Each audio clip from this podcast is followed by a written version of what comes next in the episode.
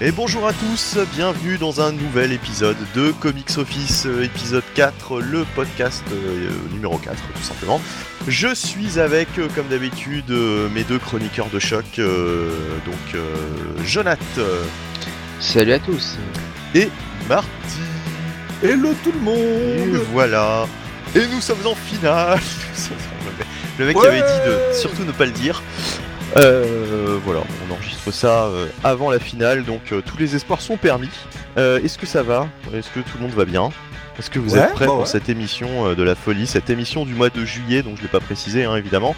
Donc avec toute l'actu de ce mois et puis et plus encore si affinité. On va parler donc des dernières news, des dernières tendances euh, dans les pages de nos comics et puis euh, on va débattre ce soir encore de, de choses et d'autres. On va parler mariage notamment euh, puisque c'était quand même un petit peu euh, le thème euh, qui était à l'honneur ce mois-ci dans nos lectures.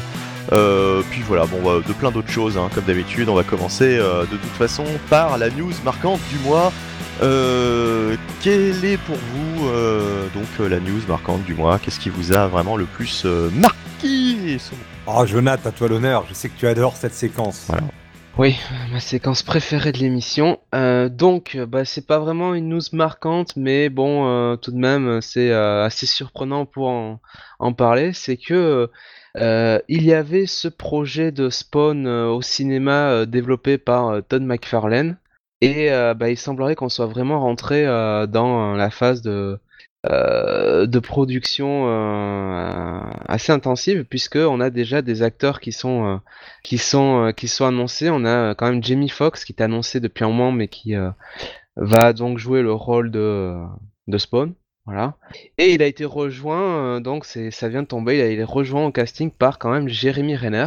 Donc euh, notre, enfin un habitué des films de super-héros puisqu'il joue dans dans euh, le Marvel Cinematic Universe le personnage d'Hawkeye. Donc euh, bon, euh, McFarlane qui, ma foi, s'en- s'entoure pour l'instant d'un casting assez assez intéressant pour pour pour son film. À voir si ça sera plus réussi que la version de 97. C'était génial. C'était le, le- le film de la honte. Je l'avais vu au ciné et, je me cachais parce que c'était quand même très très très très euh, très très mauvais quand même. Tes parents t'en ont voulu pendant 4 ans, je crois, après, non? Ah mais euh, mes parents ils l'ont pas vu avec moi. hein. Heureusement je l'ai vu tout seul. Ouh là là, si je l'avais vu avec mes parents. D'ailleurs, Sam and Twitch, euh, oui, parce que je le dis en anglais, moi, Sam and Twitch, ça y est, je suis bilingue, apparaissent, je crois, tout à la fin du film en caméo, non? Bon alors là je me rappelle absolument pas. Il me semble qu'ils apparaissent juste tout à la fin, il y a un caméo d'Angela. Mais d'ailleurs, euh, Jeremy Renner, pour tout dire, va jouer en principe le personnage de Twitch Ouais. dans ce film. Alors, je je le voyais pas du tout dans ce rôle. Et, euh, et en fait, euh, en février 2017, on avait euh, enfin des rumeurs comme quoi Kevin Smith développerait, enfin était en train de développer une série Sam and Twitch pour la télé. Euh, donc euh, bon bah, est-ce que est-ce que du coup ce, ce projet va être avorté euh, avec ce développement au cinéma Euh, Un film qui est prévu pour sortir en 2019. Moi, J'y crois absolument pas, hein, entre parenthèses. hein. Je pense qu'il tiendra pas les délais, euh, ça va être sans cesse repoussé, puis finalement annulé. Pff, bref, Bah, le, le film ou la série? Tout. Voilà. Non, le film, j'y crois. La série, par contre, comme il y a plein de choses qui ont été annoncées sur Spawn depuis longtemps, qui sont passées à la trappe, je pense qu'elle passera à la trappe. Par contre, le film, non, j'y crois. Ça a l'air quand même bien parti, là. Ouais, ils ont quand même déjà euh, quand même deux belles têtes d'affiche avec euh, Jamie Foxx et Jeremy Renner, donc euh, euh, ça, enfin, je veux dire, à mon avis, enfin, je pense pas qu'ils s'engagent euh, si il y a pas, y a pas du, du concret, quoi, globalement. Donc, euh, Hmm. Oui, oui, oui. Les financements sont là, a priori, ça devrait se faire. oui, il me semble. Hein.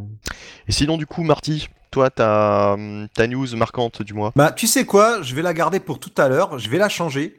Et vu qu'on en est à parler ciné, on essaie de pas trop parler ciné parce qu'au final, nous, euh, on veut surtout pas les comics. Mais là, il a quand même été officialisé que Joaquin Phoenix jouerait le Joker au cinéma. Je sais pas si vous avez vu passer ça. C'est tombé, je crois, hier. Non, non, j'ai pas bêtises. Ah, bah, alors a priori, c'est officiel. On aura bien un film Joker avec Joaquin Phoenix. Quand même, ouais. Ah bah, est-ce qu'ils pouvaient trouver meilleur? Ça, j'ai du mal à le croire. Ouais, mais en tout cas, euh, je suis bien content. Donc, film qui sera réalisé par euh, Todd Phillips. Euh, Jonath, Monsieur Cinéma, tu vas nous présenter Todd Phillips. Tu connais évidemment euh, tout ce qu'il a fait par cœur. Tom Phillips. euh, Bah, euh, il a fait les, euh, les Very Bad Trip, hein. Euh, et il avait fait aussi, euh, comment s'appelait ce film avec euh, War Dogs, je crois, avec euh, Jonah Hill et Miles Taylor. Donc, oui, oui, oui, oui. Était ben, War Dogs aussi en français, c'est sorti il y a deux ans, je crois. Ben, en tout cas, ce film devrait inaugurer le label DC Black qui devrait proposer des films hors continuité. Alors que de l'autre côté, on aurait les films en continuité et il y a une rumeur comme quoi il y aurait un film sur le Joker par Jared Leto qui serait aussi en développement. Euh, autant dire que les gens qui sont pas trop faits de ces histoires de continuité ne vont plus rien y comprendre. Est-ce que les gens euh, s'y intéressent encore quoi? C'est surtout ça le, truc. Parce que vu les, vu les dernières productions d'essais au ciné. Euh, bah, les gens vont se dire, les gens vont se dire, bon, bah, ils ont tout repris à zéro, ils recommencent une autre continuité, et finalement, ah bah non, l'autre existe encore. Ça risque un peu de les perdre quand même. Jared Leto qui va être dans un spin-off de Morbus. Ah oui, c'est vrai, qu'il y a ça aussi. Mais après, sur les films d'ici, je pense qu'honnêtement, il en faut pas. Euh, Alors, il en faut pas beaucoup pour relancer la machine. Quoi. Tu, dis un euh, spin-off de Morbus. Non, dans, un film Morbus. Parce que si c'est un spin-off de Morbus, ah c'est en plus un film qui est spin-off à Morbus, qui serait déjà un autre film. Oui, et Morbus qui sera donc, euh, c'est donc un vilain issu de l'univers de Spider-Man, mais ça ferait partie de ces films développés uniquement par Sony comme Venom, qui ont leur, propre continuité à côté, sans doute indépendante du Spider-Man actuel au cinéma. Ouais, faut suivre. Et eh ben moi je vais quand même donner euh, ma news marquante du mois. Donc euh, ma news marquante du mois c'est euh, alors c'est peut-être celle que tu voulais dire plus tard Marty, je ne sais pas, mais c'est en tout cas le décès, la disparition de Steve Ditko qui nous a quitté simplement il y a quelques jours. Et pour la petite histoire, alors là effet Mandela incroyable, j'étais persuadé depuis des années que Steve Ditko était mort depuis le début des années 2000. Je sais pas pourquoi, je le, je le situais dans les années 2000. Je savais en plus que parce qu'on m'a dit tiens tu dois confondre avec euh, avec euh, Jack Kirby. Je savais très bien que Jack Kirby était décédé au début des années 90 et je sais pas pourquoi Steve Ditko, j'avais en tête que voilà, c'était euh, dans les années 2000. apparemment rien à voir. Donc donc voilà. c'est surtout oui. C'est surtout que Ditko, ça faisait, je crois, officiellement depuis 98 il était plus euh, dans le système. C'est peut-être pour ça en fait. C'est-à-dire c'est quelqu'un qui était tellement secret que euh, on ne sait pas d'ailleurs s'il s'est marié euh, dans sa vie, on ne sait pas, on n'a on pas trouvé de, de comment dire de, de, personnes, de proches, de, descendants, de, descendants, de famille à lui encore en vie.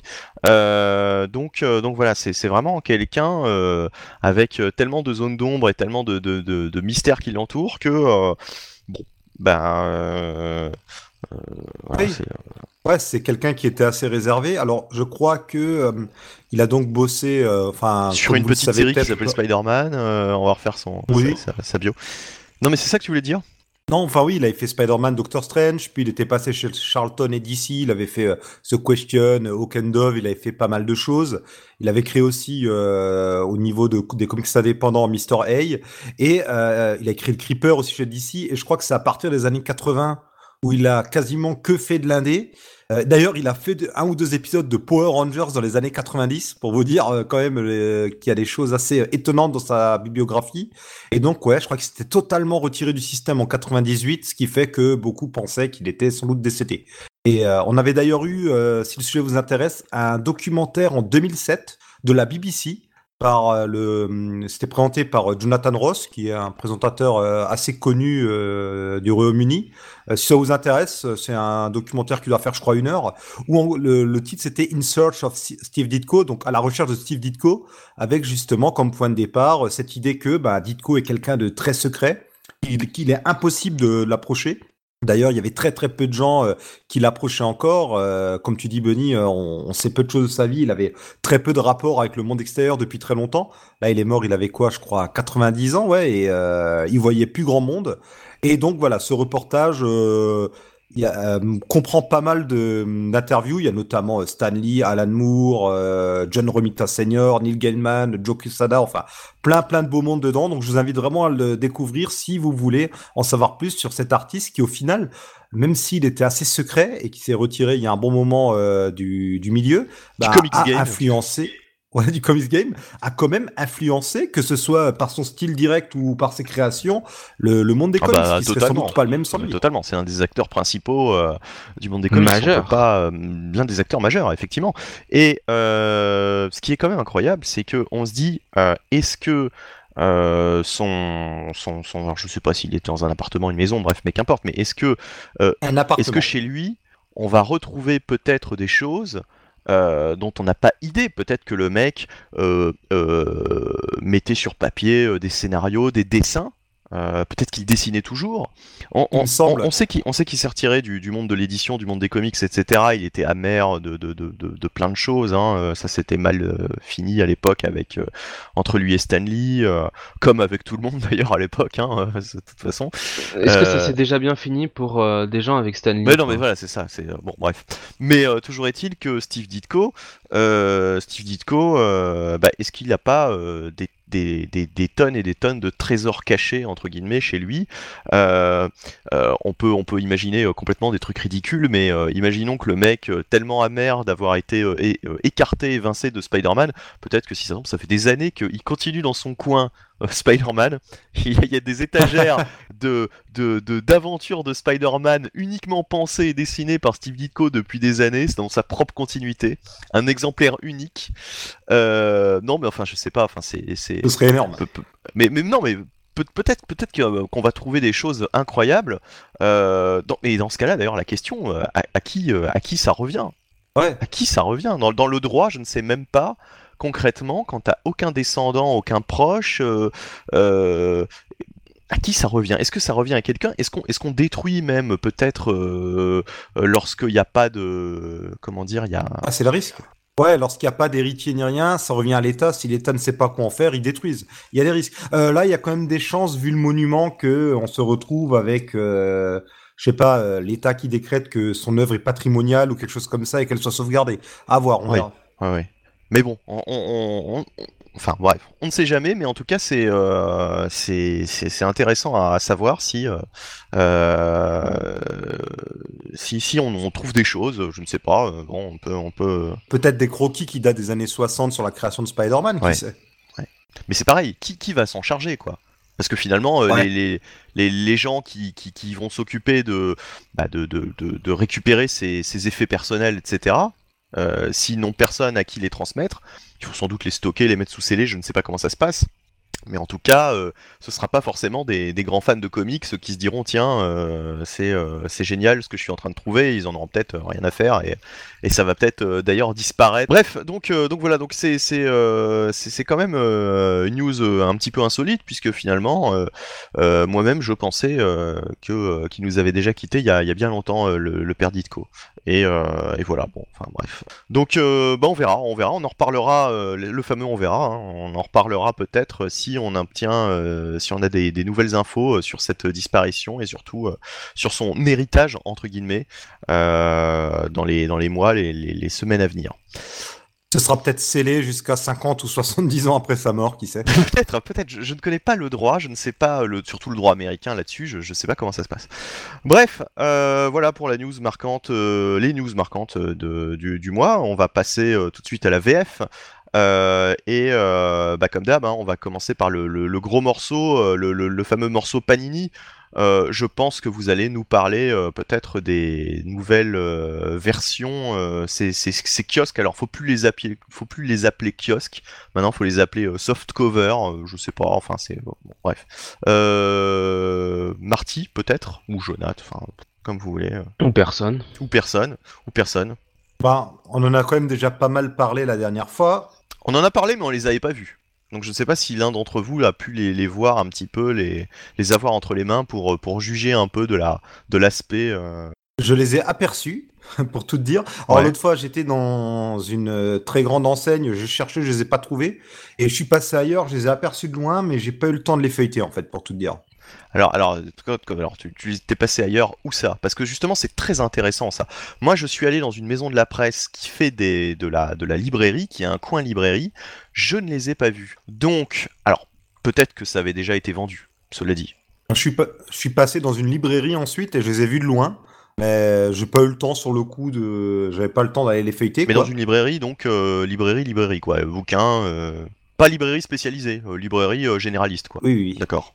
Ok. Moi, j'aurais dû demander effectivement au libraire euh, si euh, ils avaient eu euh, et, et, voilà. Peut-être que peut-être que ça avait été vendu puisque en l'occurrence c'était hier que je suis passé dans une dans une maison de la presse. Bon, cela dit, cela dit, c'est c'est étrange. Est-ce que est-ce que finalement c'était pas une rumeur? Est-ce que est-ce qu'on les trouvera dans certaines maisons de la presse qui font de la librairie ou, finalement pas du tout quoi? Peut-être qu'on les trouvera uniquement dans les, dans les librairies spécialisées. C'est ah, peut-être, on verra. Ouais. C'est la grande peur qui qui aide pas mal de gens pour le coup. Hein. Alors justement, si vous êtes auditeur de cette émission, dites-nous où vous les avez trouvés ces, ces, ces, ces, ouvrages? Enfin, je sais même pas comment les appeler maintenant. Ces soft covers, puisqu'on peut plus les appeler kiosques. Euh, voilà. C'est mensuel, on peut continuer à dire mensuel. c'est mensuel, voilà, c'est mensuel, voilà, exactement. Euh, si, où est-ce que vous les avez vus euh, Est-ce que c'est simple à trouver Enfin voilà, faites-nous part de votre expérience paninienne, ça nous fera plaisir. bah du coup, on va passer à d'autres d'autres choses chez Panini ce mois-ci. Qu'est-ce qu'il y a d'intéressant Je vais vous laisser en parler. Déjà au niveau des sorties, on a le deuxième tome de Black Panther par Christopher Priest. J'ai déjà dit tout le bien que je pensais de ce run de Priest euh, lors d'une émission précédente. Et euh, voilà, donc c'est la suite. Donc si vous n'avez pas lu le premier tome, c'est peut-être mieux de le lire, mais c'est pas impossible de reprendre là. Alors si vous avez suivi à l'époque euh, les Monsters, c'est le, ça correspond plus ou moins ou en partie tout du moins au premier Monster.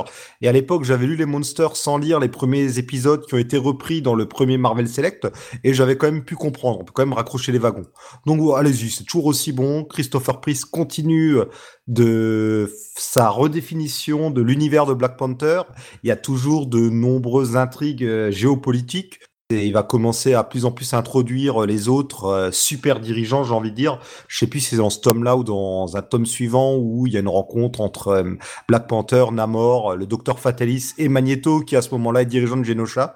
C'est toujours aussi bon, donc allez-y aveuglément, vous ne serez pas déçus. Et voilà, je sais pas si vous, ça vous aviez lu ou pas, je sais plus quand on en avait parlé. Jonathan, je sais plus, toi, si t'avais lu ça ou pas. Euh, non. D'accord. et, sinon, on a, euh, on a pas mal de sorties intéressantes niveau Daredevil. Alors, de la réédition. Alors là, la réédition du run de Brubaker et même la fin de son run, on en arrive enfin à la fin du run de Brubaker en Deluxe. C'était donc sorti d'abord en 100% Marvel. Et vu que le run de Bendis qui a été sorti en Deluxe est sorti en Marvel Select, bah, le run de Brubaker devrait pas non plus tarder. Mais j'ai comme l'impression qu'on reparlera de Daredevil plus tard dans cette émission, n'est-ce pas? Euh, oui, oui, oui, il y a, de fortes chances. Et il me semble quand même que le run de, alors c'était peut-être vers la fin du mois de juin, le run d'Annocenti a été euh, euh, et John Romita, a, enfin, a été publié ou, euh, ou même. Et non, tu anticipes ce que j'allais dire ensuite. Ah merde, je, je pensais que tu parlais de ça, mais. Non, non, mais l'autre grosse sortie du mois, on en avait déjà parlé, je crois, en mars. J'étais tout heureux quand ils avaient annoncé ça. Et Bunny était bien content aussi. C'est donc le Daredevil de Anne Nocenti et John Romita Jr., donc Anne Nocenti au scénario, Romita Jr. au dessin, qui débarque dans la collection Marvel Icons. Ce sont des épisodes qui n'avaient jamais été réédités en France. Et même en VO, jusqu'à récemment, jusqu'à ces dernières années, je crois que c'était pas réédité. Et c'est très très bon. C'est ce qui fait la suite de Miller. Et vas-y, je te laisse en parler. C'est vraiment la, la, ligne, la droite lignée de, de Frank Miller. Euh, et en fait, c'est, euh, bah, c'est, euh, on est vraiment. La Oui, on est vraiment, je dirais, sur un, un, peu les suites de, de, de Born Again avec un, un qui cherche un petit peu à quand même malgré tout se venger de Matt Murdock et et, et donc on a en, en parallèle l'apparition du personnage de de Typhoid Marie euh, donc euh, grande création de Annocenti, euh, qui est recruté par le Caïd et ça nous donne bah, de très très bons épisodes avec un, un Daredevil qui est un, pris, qui un peu pris, pris au piège entre enfin sa relation entre entre les différentes personnalités de Typhoid Marie. Et ben voilà c'est un run très sympathique. Alors peut-être que la fin est Ouais, c'est un peu à désirer, mais euh, dans, la, dans la grande majorité, c'est ça reste très très bon et euh, ça continue, euh, bah, où ça finit même, je dirais, des années 80 qui ont été assez riches du côté de, de Daredevil. Donc voilà.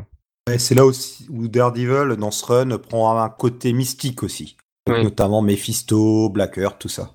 Oui, c'est ça. Alors c'est peut-être pas la partie qui m'a le plus euh, plus plu parce que je pense qu'il y a des personnages comme Daredevil qui euh, gagnent à, rester euh, street level caractère quoi, pas. Ouais, après c'est toute l'imagerie qui est aussi bah, Daredevil c'est le diable, il est très croyant. Puis c'est aussi bon de temps en temps de sortir un peu les héros de leur zone de confort le temps d'une histoire ou deux. Après parfois c'est très bien fait, parfois ça loupe totalement.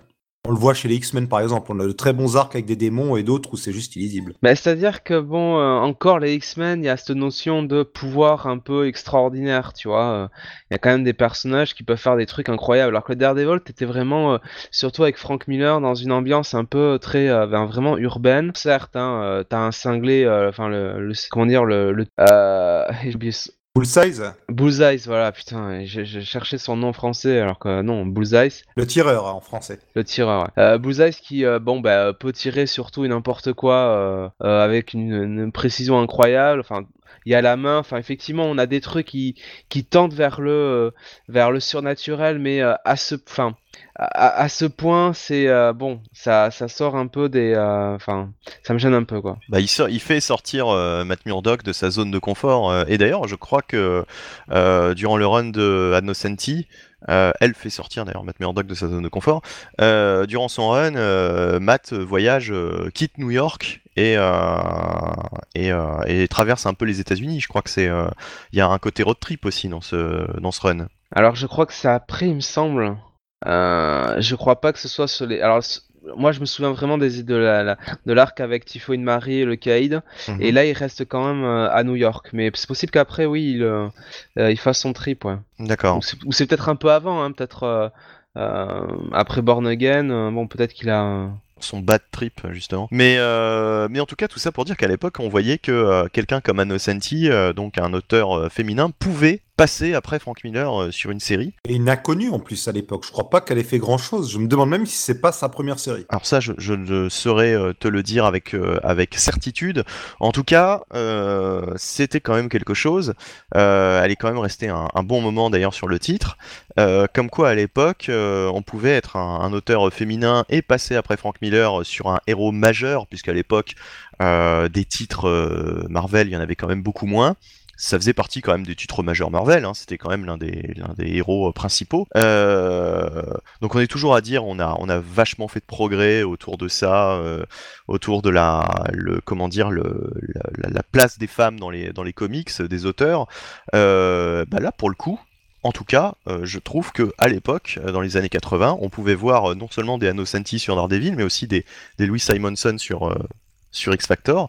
Donc finalement, il y avait, euh, il y avait quand même euh, euh, des runs importants d'auteurs femmes. Voilà. hein. Bon, alors j'ai dit, dit des conneries. Hein. Elle, travaille chez Marvel au moins depuis 82. Elle a écrit la fameuse mini-série Longshot. Elle a fait des petits passages par-ci par-là. Donc, oubliez ce que j'ai dit avant. Ça faisait quelques temps quand même qu'elle écrivait déjà. Bah, C'est-à-dire qu'aussi, euh, bon, je pense que, en tout cas à l'époque, euh, Anno Senti Anno Senti avait quand même beaucoup de talent et je pense que les, le poids des éditeurs était quand même moins, euh, moins important que, euh, il, l'est aujourd'hui. On leur laissait un petit peu plus de champ libre hein, dans la mesure du possible et ça permettait quand même aux talents de, facilement se révéler. Tandis que là, c'est vrai que bon, des auteurs féminines, c'est quand même compliqué si tu veux sur du mainstream Big Two de vraiment. Euh, pff, oui, pouvoir un peu renverser la table, quoi. Tu vois, même des grands auteurs euh, n'y arrivent plus trop, hein, donc. euh. Ouais. Et, et, je- et quand je dis grands auteurs, tu vois, c'est des gens qui euh, ont pignon sur rue, qui, euh, tu vois, sont, sont établis, quoi. Je veux dire, c'est euh, même Anno Senti, tu vois, euh, quand elle est revenue sur euh, Green Arrow euh, dans les New 52, bon, bah, elle a, elle a eu beaucoup de mal, quoi. Donc. Oui, c'était pas génial, génial, oui, ces épisodes de Green. Enfin, ça, c'est le cas de, beaucoup d'auteurs, effectivement, euh, hommes comme femmes, euh, voilà, euh, tout auteur confondu. malheureusement, le talent n'est pas une- quelque chose qui qui, qui, qui, qui, qui, qui- qui ne se perd pas, quoi. hein, euh, voilà, c'est, c'est, euh, ça peut être périssable, quoi, pour certaines personnes. Euh, bref, euh, donc autre chose où on, enfin, on a fait le tour, hein, je pense, sur Non, non, euh, non. Anno Senti, sur sur ce run de Daredevil. Encore une fois, une très très bonne euh, sélection euh, pour cette collection Icon, hein, qui est vraiment la, la collection, euh, ma collection favorite chez, chez Panini en ce moment. Ah, c'est c'est ta collection favorite? Ah bah oui. Oh, Oh, quelle surprise Voilà. C'est mignon. Euh, J'en achète aucun, mais euh, je les aime bien. Voilà, sur les étalages, euh, c'est. non, non, mais je, enfin bon, bref, bon. Du coup, autre chose chez Panini pour ce pour ce mois de juillet? Non, il y a plein d'autres choses qui sortent, mais je me suis dit on va aller à l'essentiel. Ok. Euh, bah continuons avec d'autres éditeurs. Donc, euh, je pense qu'on va passer à Urban, hein, tout simplement. Ouais, chez Urban, alors euh, comme toujours, pas mal de Batman. La suite de Batman Metal, que je j'ai mis dans la section juste surtout pour le signaler, ça va aller assez vite Metal. hein. Et surtout, surtout, on a le premier tome de Batman la légende par Neil Adams. Euh, grand, grand euh, en personne, euh, grand personnage des comics, hein, Neil 48, Adams. hein. C'est euh, Bah, grand dessinateur, euh, on va dire de la, la, la, la, la première vraie relance de, de Batman euh, à la fin des années 60, début des années 70 avec Dennis O'Neill euh, au scénario. Euh, donc dans, au niveau du Silver Age, c'est vraiment la, la, pro- la, la période où Batman un petit peu pro- sort un peu de du registre un peu goofy euh, qu'il avait euh, qu'il avait eu pendant euh, pendant nombreuses années et, euh, et le dessin de Neil Adams à cette époque-là a été marquant quoi. Ouais, ouais, il a un style euh, qui était très, très élégant, dynamique, fluide. C'était peut-être, je me demande si c'était peut-être pas l'un des premiers euh, dessinateurs stars des comics euh, au sein des fans de comics, j'entends quoi. À côté de Kirby, de Buscema, euh, de Gil Kane, je pense que c'était une des premières superstars. Peut-être pas chez Marvel mais chez DC oui. Et d'ici, oui. Il a dépoussiéré, euh, il a dépoussiéré le, le style graphique, le, le visuel euh, de, de Batman quand même. Euh, et puis euh, c'est vraiment une période où euh, Batman est très orienté euh, gothique, euh, horreur. Il y a un côté très très très horrifique. Euh, avec l'apparition, je crois. Alors si je dis pas de bêtises, De Ra's al Ghul. De Ra's al Ghul, oui, et de et de Man-Bat, je crois. Je crois que Ouais. c'est la première fois qu'on qu'on voit Man-Bat. Il y a, il me semble qu'il y a Nocturna aussi qui apparaît. Mhm. Et qu'il y a des histoires là aussi avec Batman qui sont quand même très. euh, toujours des ambiances de nuit, toujours très dark. C'est, c'est pas sous Neil Adams qu'apparaît Barbara Gordon en tant que Batgirl aussi? Alors là, je Alors sais pas les experts, dire. trois experts comics autour d'une table et pas une seule personne à savoir si c'est euh, si c'est bien ça. J'ai le doute, donc euh, dans le doute, euh, voilà, euh, je vais C'est un personnage mais qui a euh, tellement d'importance de toute façon. Oh là là. Non, mais en tout oui, parce qu'en tout cas, euh, ce qui s'est passé avec Neil Adams, c'est qu'on appelle son Batman le Batman New Look, parce que donc il va redonner, euh, il va un peu dépoussiérer le look de Batman. Comme vous le dites, il va totalement changer aussi le ton des histoires. Pour certains, c'est à partir de là que Batman rentre vraiment dans le Silver Age euh, et qu'il abandonne vraiment tous les délires Golden Age qui pouvaient lui rester encore au début des années 60. Et euh, c'est un peu aussi l'anti-Batman par rapport au Batman de la série télé. Bah, déjà, euh, le premier truc marquant, c'est qu'ils ils renvoient, enfin ils renvoient, ils envoient Dick Grayson euh, à l'université. Oui. Donc du coup, Allez, euh, hop, Batman redevient. à l'université, Ah, ouais. tu vas bosser un peu. Batman euh, revient revient vraiment en solo et revient sur des euh, euh, sur des histoires beaucoup plus euh, euh, bah oui beaucoup De plus détective. gothiques détective ouais détective c'est surtout ça oui il y a plus que le, le, le- plus que la période gothique je dirais que c'est vraiment beaucoup plus l'emphase sur le côté détective quoi Mhm, ouais. euh, et avec aussi un Batman euh, qui euh, bah, va, va un petit peu aux quatre coins du monde, avec notamment l'apparition de Ra's al Ghul, l'apparition de Talia évidemment. Euh, Alors Barbara, c'est dans Detective Comics 359 en janvier en 1967. 1966. Ah, j'ai trouvé 67. Bon, les dates, c'est pas toujours. euh, c'est pas toujours notre fort hein, euh, dans notre Non. émission, comme beaucoup de choses d'ailleurs. Les comics, c'est pas trop notre fort non plus, mais on est on n'est pas trop mal sur la pétanque. Non, bah, le, le comic c'est daté de janvier 67, mais comme il y a cette histoire d'antidatage où euh, finalement c'est pas toujours la bonne date qui est donnée, on n'est pas sûr. Euh, Est-ce que c'est pas la... C'est Garner Fox qui écrit euh, quand, euh, quand Barbara apparaît, donc c'est pas Neil Adams, mais c'est cette période-là. D'accord. Est-ce que c'est pas euh, lui qui fait euh, cette fameuse couverture à un moment donné où elle déchire son collant Ah, bonne question, faudra voir. Voilà, c'est euh, tant de questions et tellement peu de réponses finalement qu'on apporte. Et puis Neil Adams, il est très très connoté d'ici, mais il a aussi fait un peu de Marvel, notamment les tout derniers épisodes des X-Men, euh, de, la première période des X-Men en fait, lorsque je crois que c'est Roy Thomas au scénario, Neil Adams a clôturé la série. Et c'était un peu, euh, c'était une très bonne période d'ailleurs, hein, c'est peut-être l'une, si ce n'est la meilleure période du titre classique avant euh, l'époque Chris Claremont à mon sens, et des épisodes que je vous invite aussi à découvrir si vous connaissez pas. Ok. Et on enchaîne? Donc, Et- euh, et, et peut-être juste pour dire euh, que, ah, euh, juste pour ce, alors s'ils suivent l'édition américaine, ce seront en trois tomes. Et il y a quelques années, Semic avait commencé à traduire cette, euh, ces, ces épisodes de Neil Adams. Il avait sorti un premier tome qui reprend pas tout à fait les mêmes épisodes que celui d'Urban. Je crois qu'Urban en a un petit peu plus. Voilà. Donc si jamais vous avez déjà le tome de Semic, il y aura un peu de redite. Juste pour préciser sur, Denison- sur Neil Adams aussi, c'est que dans les euh, ces années 70, il avait aussi participé avec Denis O'Neill sur un run euh, quand même marquant de Green Lantern et de Green Arrow. Oui. euh, où ils avaient euh, posé quand même beaucoup de sujets euh, sociaux sur, le, sur la table. notamment au niveau du, du, racisme, les problèmes de drogue, notamment avec Speedy. Mais va donc chez Speedy. Donc voilà, donc c'est c'est un duo qui a quand même, n'est-ce pas? C'est quand même un duo qui a qui a eu énormément de énormément d'importance pour DC euh, dans les années 70. Oui, oui, et puis pour ceux qui n'ont pas lu ces épisodes, l'intégralité du run sur Green Arrow, Green Lantern est disponible chez Urban. Mais euh, il y avait eu un, Batman, la légende, justement, avec euh, des épisodes de, Neil Adams, un gros pavé qui était déjà sorti chez Urban. C'était par Jim Aparo. Ah, c'était Jim Aparo, d'accord, oui, c'était c'était pas Neil Adams, c'était Jim Aparo. Effectivement, qui a un style assez similaire, quoi, avec un Batman assez allongé. Ben, Jim Aparo, c'était sur principalement The Brave and the Bold. Et il y a euh, Bob Haney qui écrit euh, des scénarios pour Adams comme pour Aparo. Très bien, Marty. Euh, merci, merci de ces précisions d'experts. merci de me corriger. donc, est-ce que c'est tout pour Urban Comics? Oh, Oui, oui, là aussi. en toute façon, de manière générale, l'été, c'est pas le moment où il y a le plus de sorties. Oui. À préciser que hier, j'ai donc acheté mon édition non, mon édition de Batman Metal numéro 2, puisque euh, bon, je me suis dit, allez, autant prendre Metal euh, en, VF euh, pour le relire à tête reposée parce que j'avais pas tout lu en VO. Et alors là, petit coup de gueule, c'est pas la première fois que ça arrive, mais sur mon premier exemplaire de Batman Metal, sur le tome 1, j'ai une page déchirée, voilà, dans la, dans, la, dans la largeur, quoi.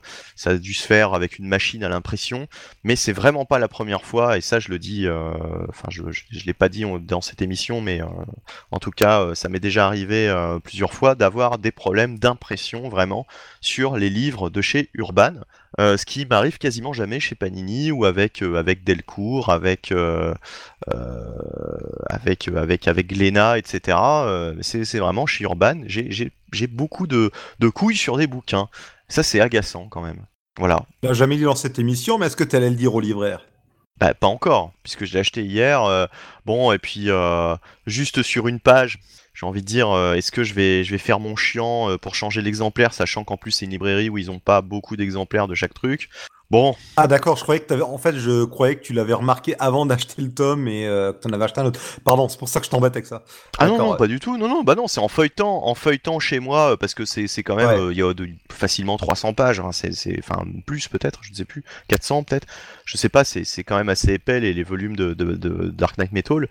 Euh, et donc voilà, donc j'ai remarqué ça, mais euh, entre les pages qui ont été mal euh, massicotées, je sais pas comment on dit, euh, tu sais, où il y a encore des, des, morceaux de, de, pages qui devraient plus y avoir, qui auraient dû être coupés par les machines à l'impression, ou alors les reliures qui, qui, qui tiennent mal, etc. ou les pages collées. Alors ça aussi, ça m'était arrivé une fois il y a, plusieurs années euh, sur euh, Grant Morrison euh, présente Batman. J'avais un volume avec que des pages collées. Alors je sais pas si Grant Morrison s'était fait plaisir à écrire ses histoires particulièrement, mais en tout cas je m'étais retrouvé avec un exemplaire dont les pages étaient collées et le gag c'était que j'étais allé réclamer un nouvel exemplaire chez mon, mon libraire en l'occurrence et tous les exemplaires qu'il avait en stock avaient des pages collées. Il avait fallu qu'il recommande un nouveau stock chez Urban, mais euh, de mon expérience personnelle, en tout cas, j'ai eu pas mal de problèmes avec les éditions, euh, les éditions urbaines, ce qui est toujours un peu agaçant. De toute façon, euh, quand on est collectionneur de BD, il faut prendre vraiment l'habitude de feuilleter les tomes avant de les acheter, de bien vérifier qu'il n'y a pas de. Il y, a aussi des fois où c'est sous blister, sous plastique. Oui, quand c'est pas sous blister, mais moi je sais que quand j'étais jeune lecteur, je le faisais pas forcément, et depuis un moment, j'essaie d'y penser, de bien regarder si la couverture est pas trop abîmée ou de feuilleter les bouquins euh, histoire de pas se retrouver avec un tome défectueux à la maison alors qu'on aurait pu le remarquer avant. Voilà, c'était le conseil de l'expert. Et euh, bah là, on va enchaîner et passer à la suite. Donc avec d'autres éditeurs. Oui, alors comme je vous disais, euh, l'été, bah, il n'y a pas grand-chose. Hein. Il y a plein d'éditeurs qui proposent presque rien, voire rien du tout.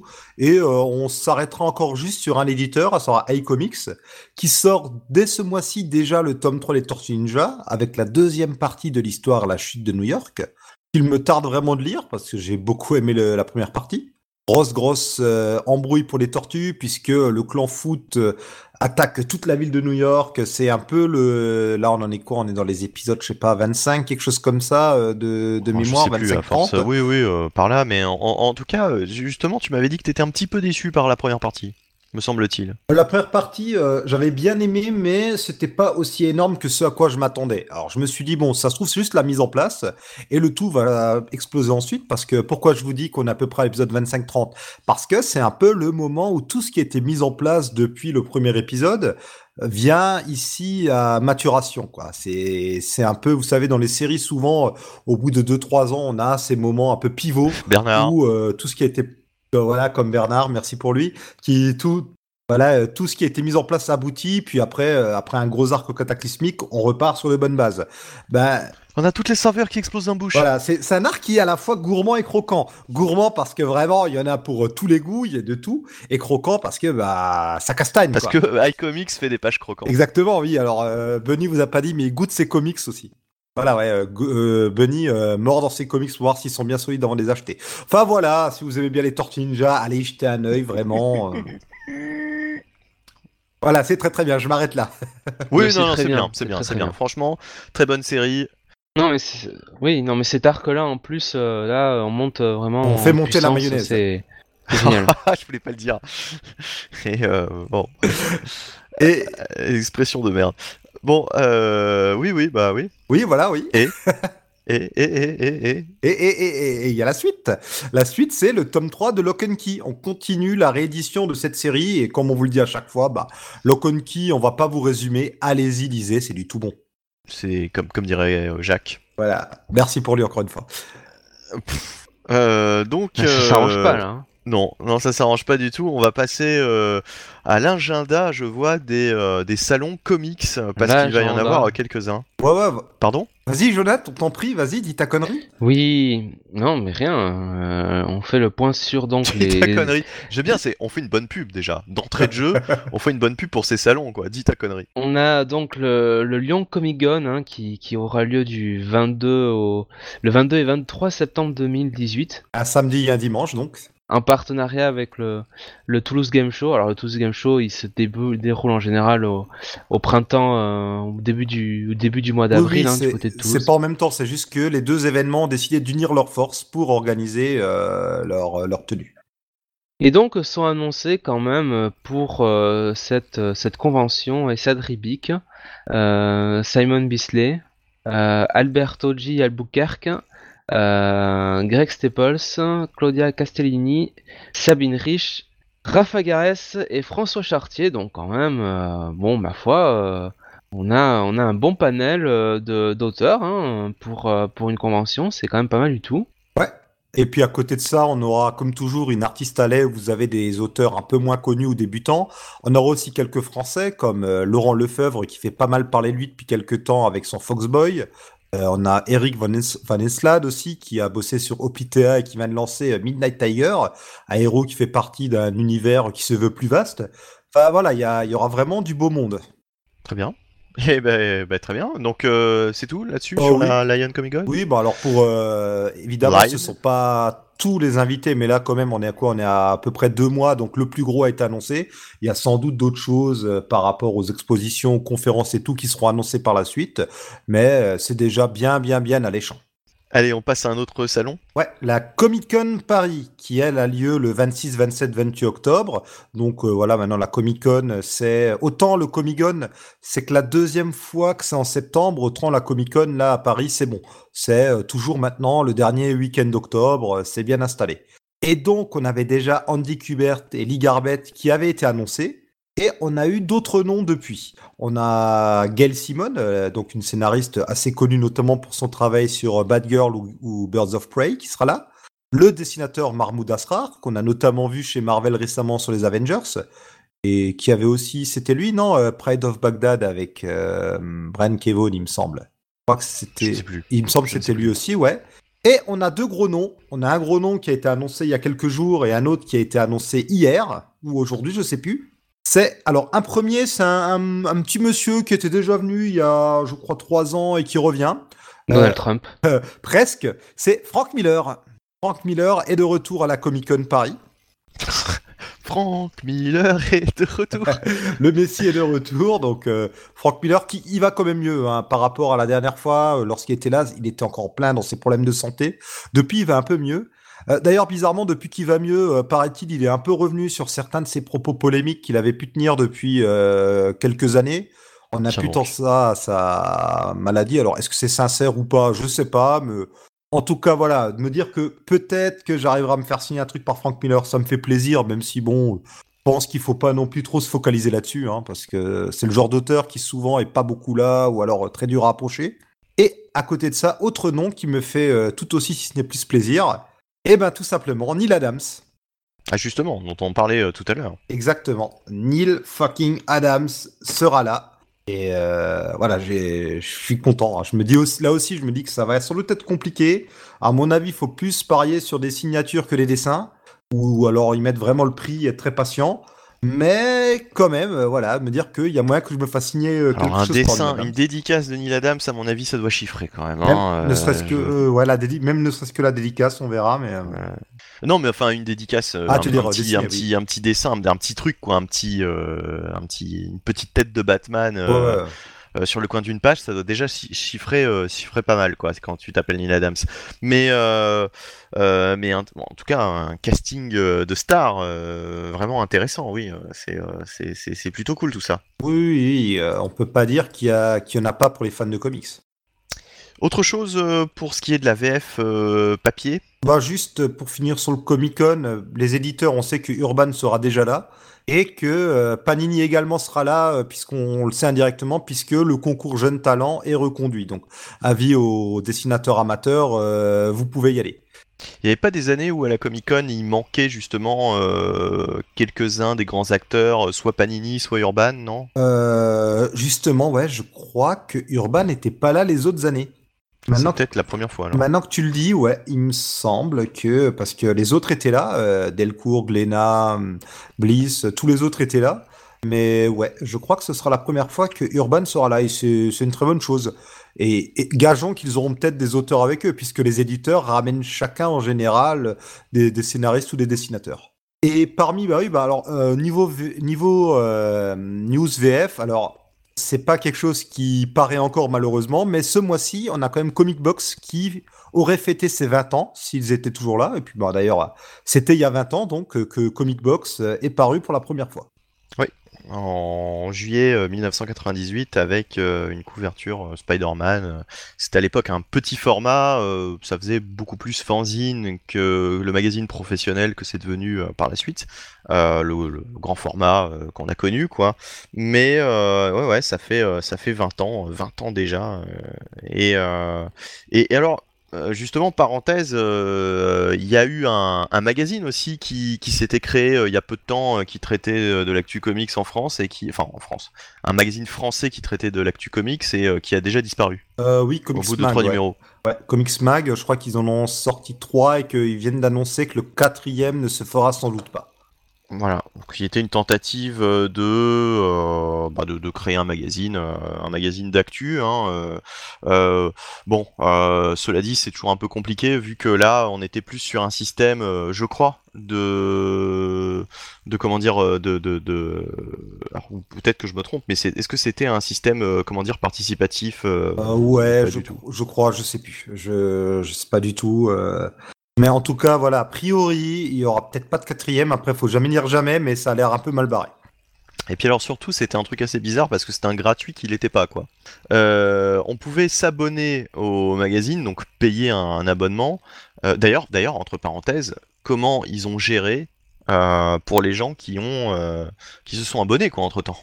Ou bien alors personne s'est abonné finalement. Je sais pas. Je, Enfin, bref. je sais pas, je peux pas te dire. Je, enfin bref, mais euh, toujours est-il que euh, il n'était gratuit que si on le trouvait en comic shop apparemment. Je sais pas, je peux pas te dire.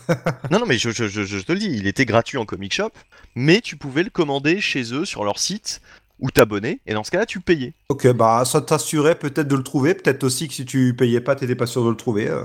Ça, ça- ça- ça produisait un certain système toujours un petit peu, un petit peu bizarre où euh, les personnes qui le trouvaient en comic shop pouvaient en prendre plusieurs euh, et ensuite euh, se dire bah tiens pourquoi je revendrais pas mes, mes numéros sur internet vu que vu que sur internet c'est payant? Ah, peut-être, ouais. Et moi, je, enfin, je trouvais ce système bizarre, quoi. Moi, ça, ça m'interpellait. Je ne comprenais pas, en fait, ce système.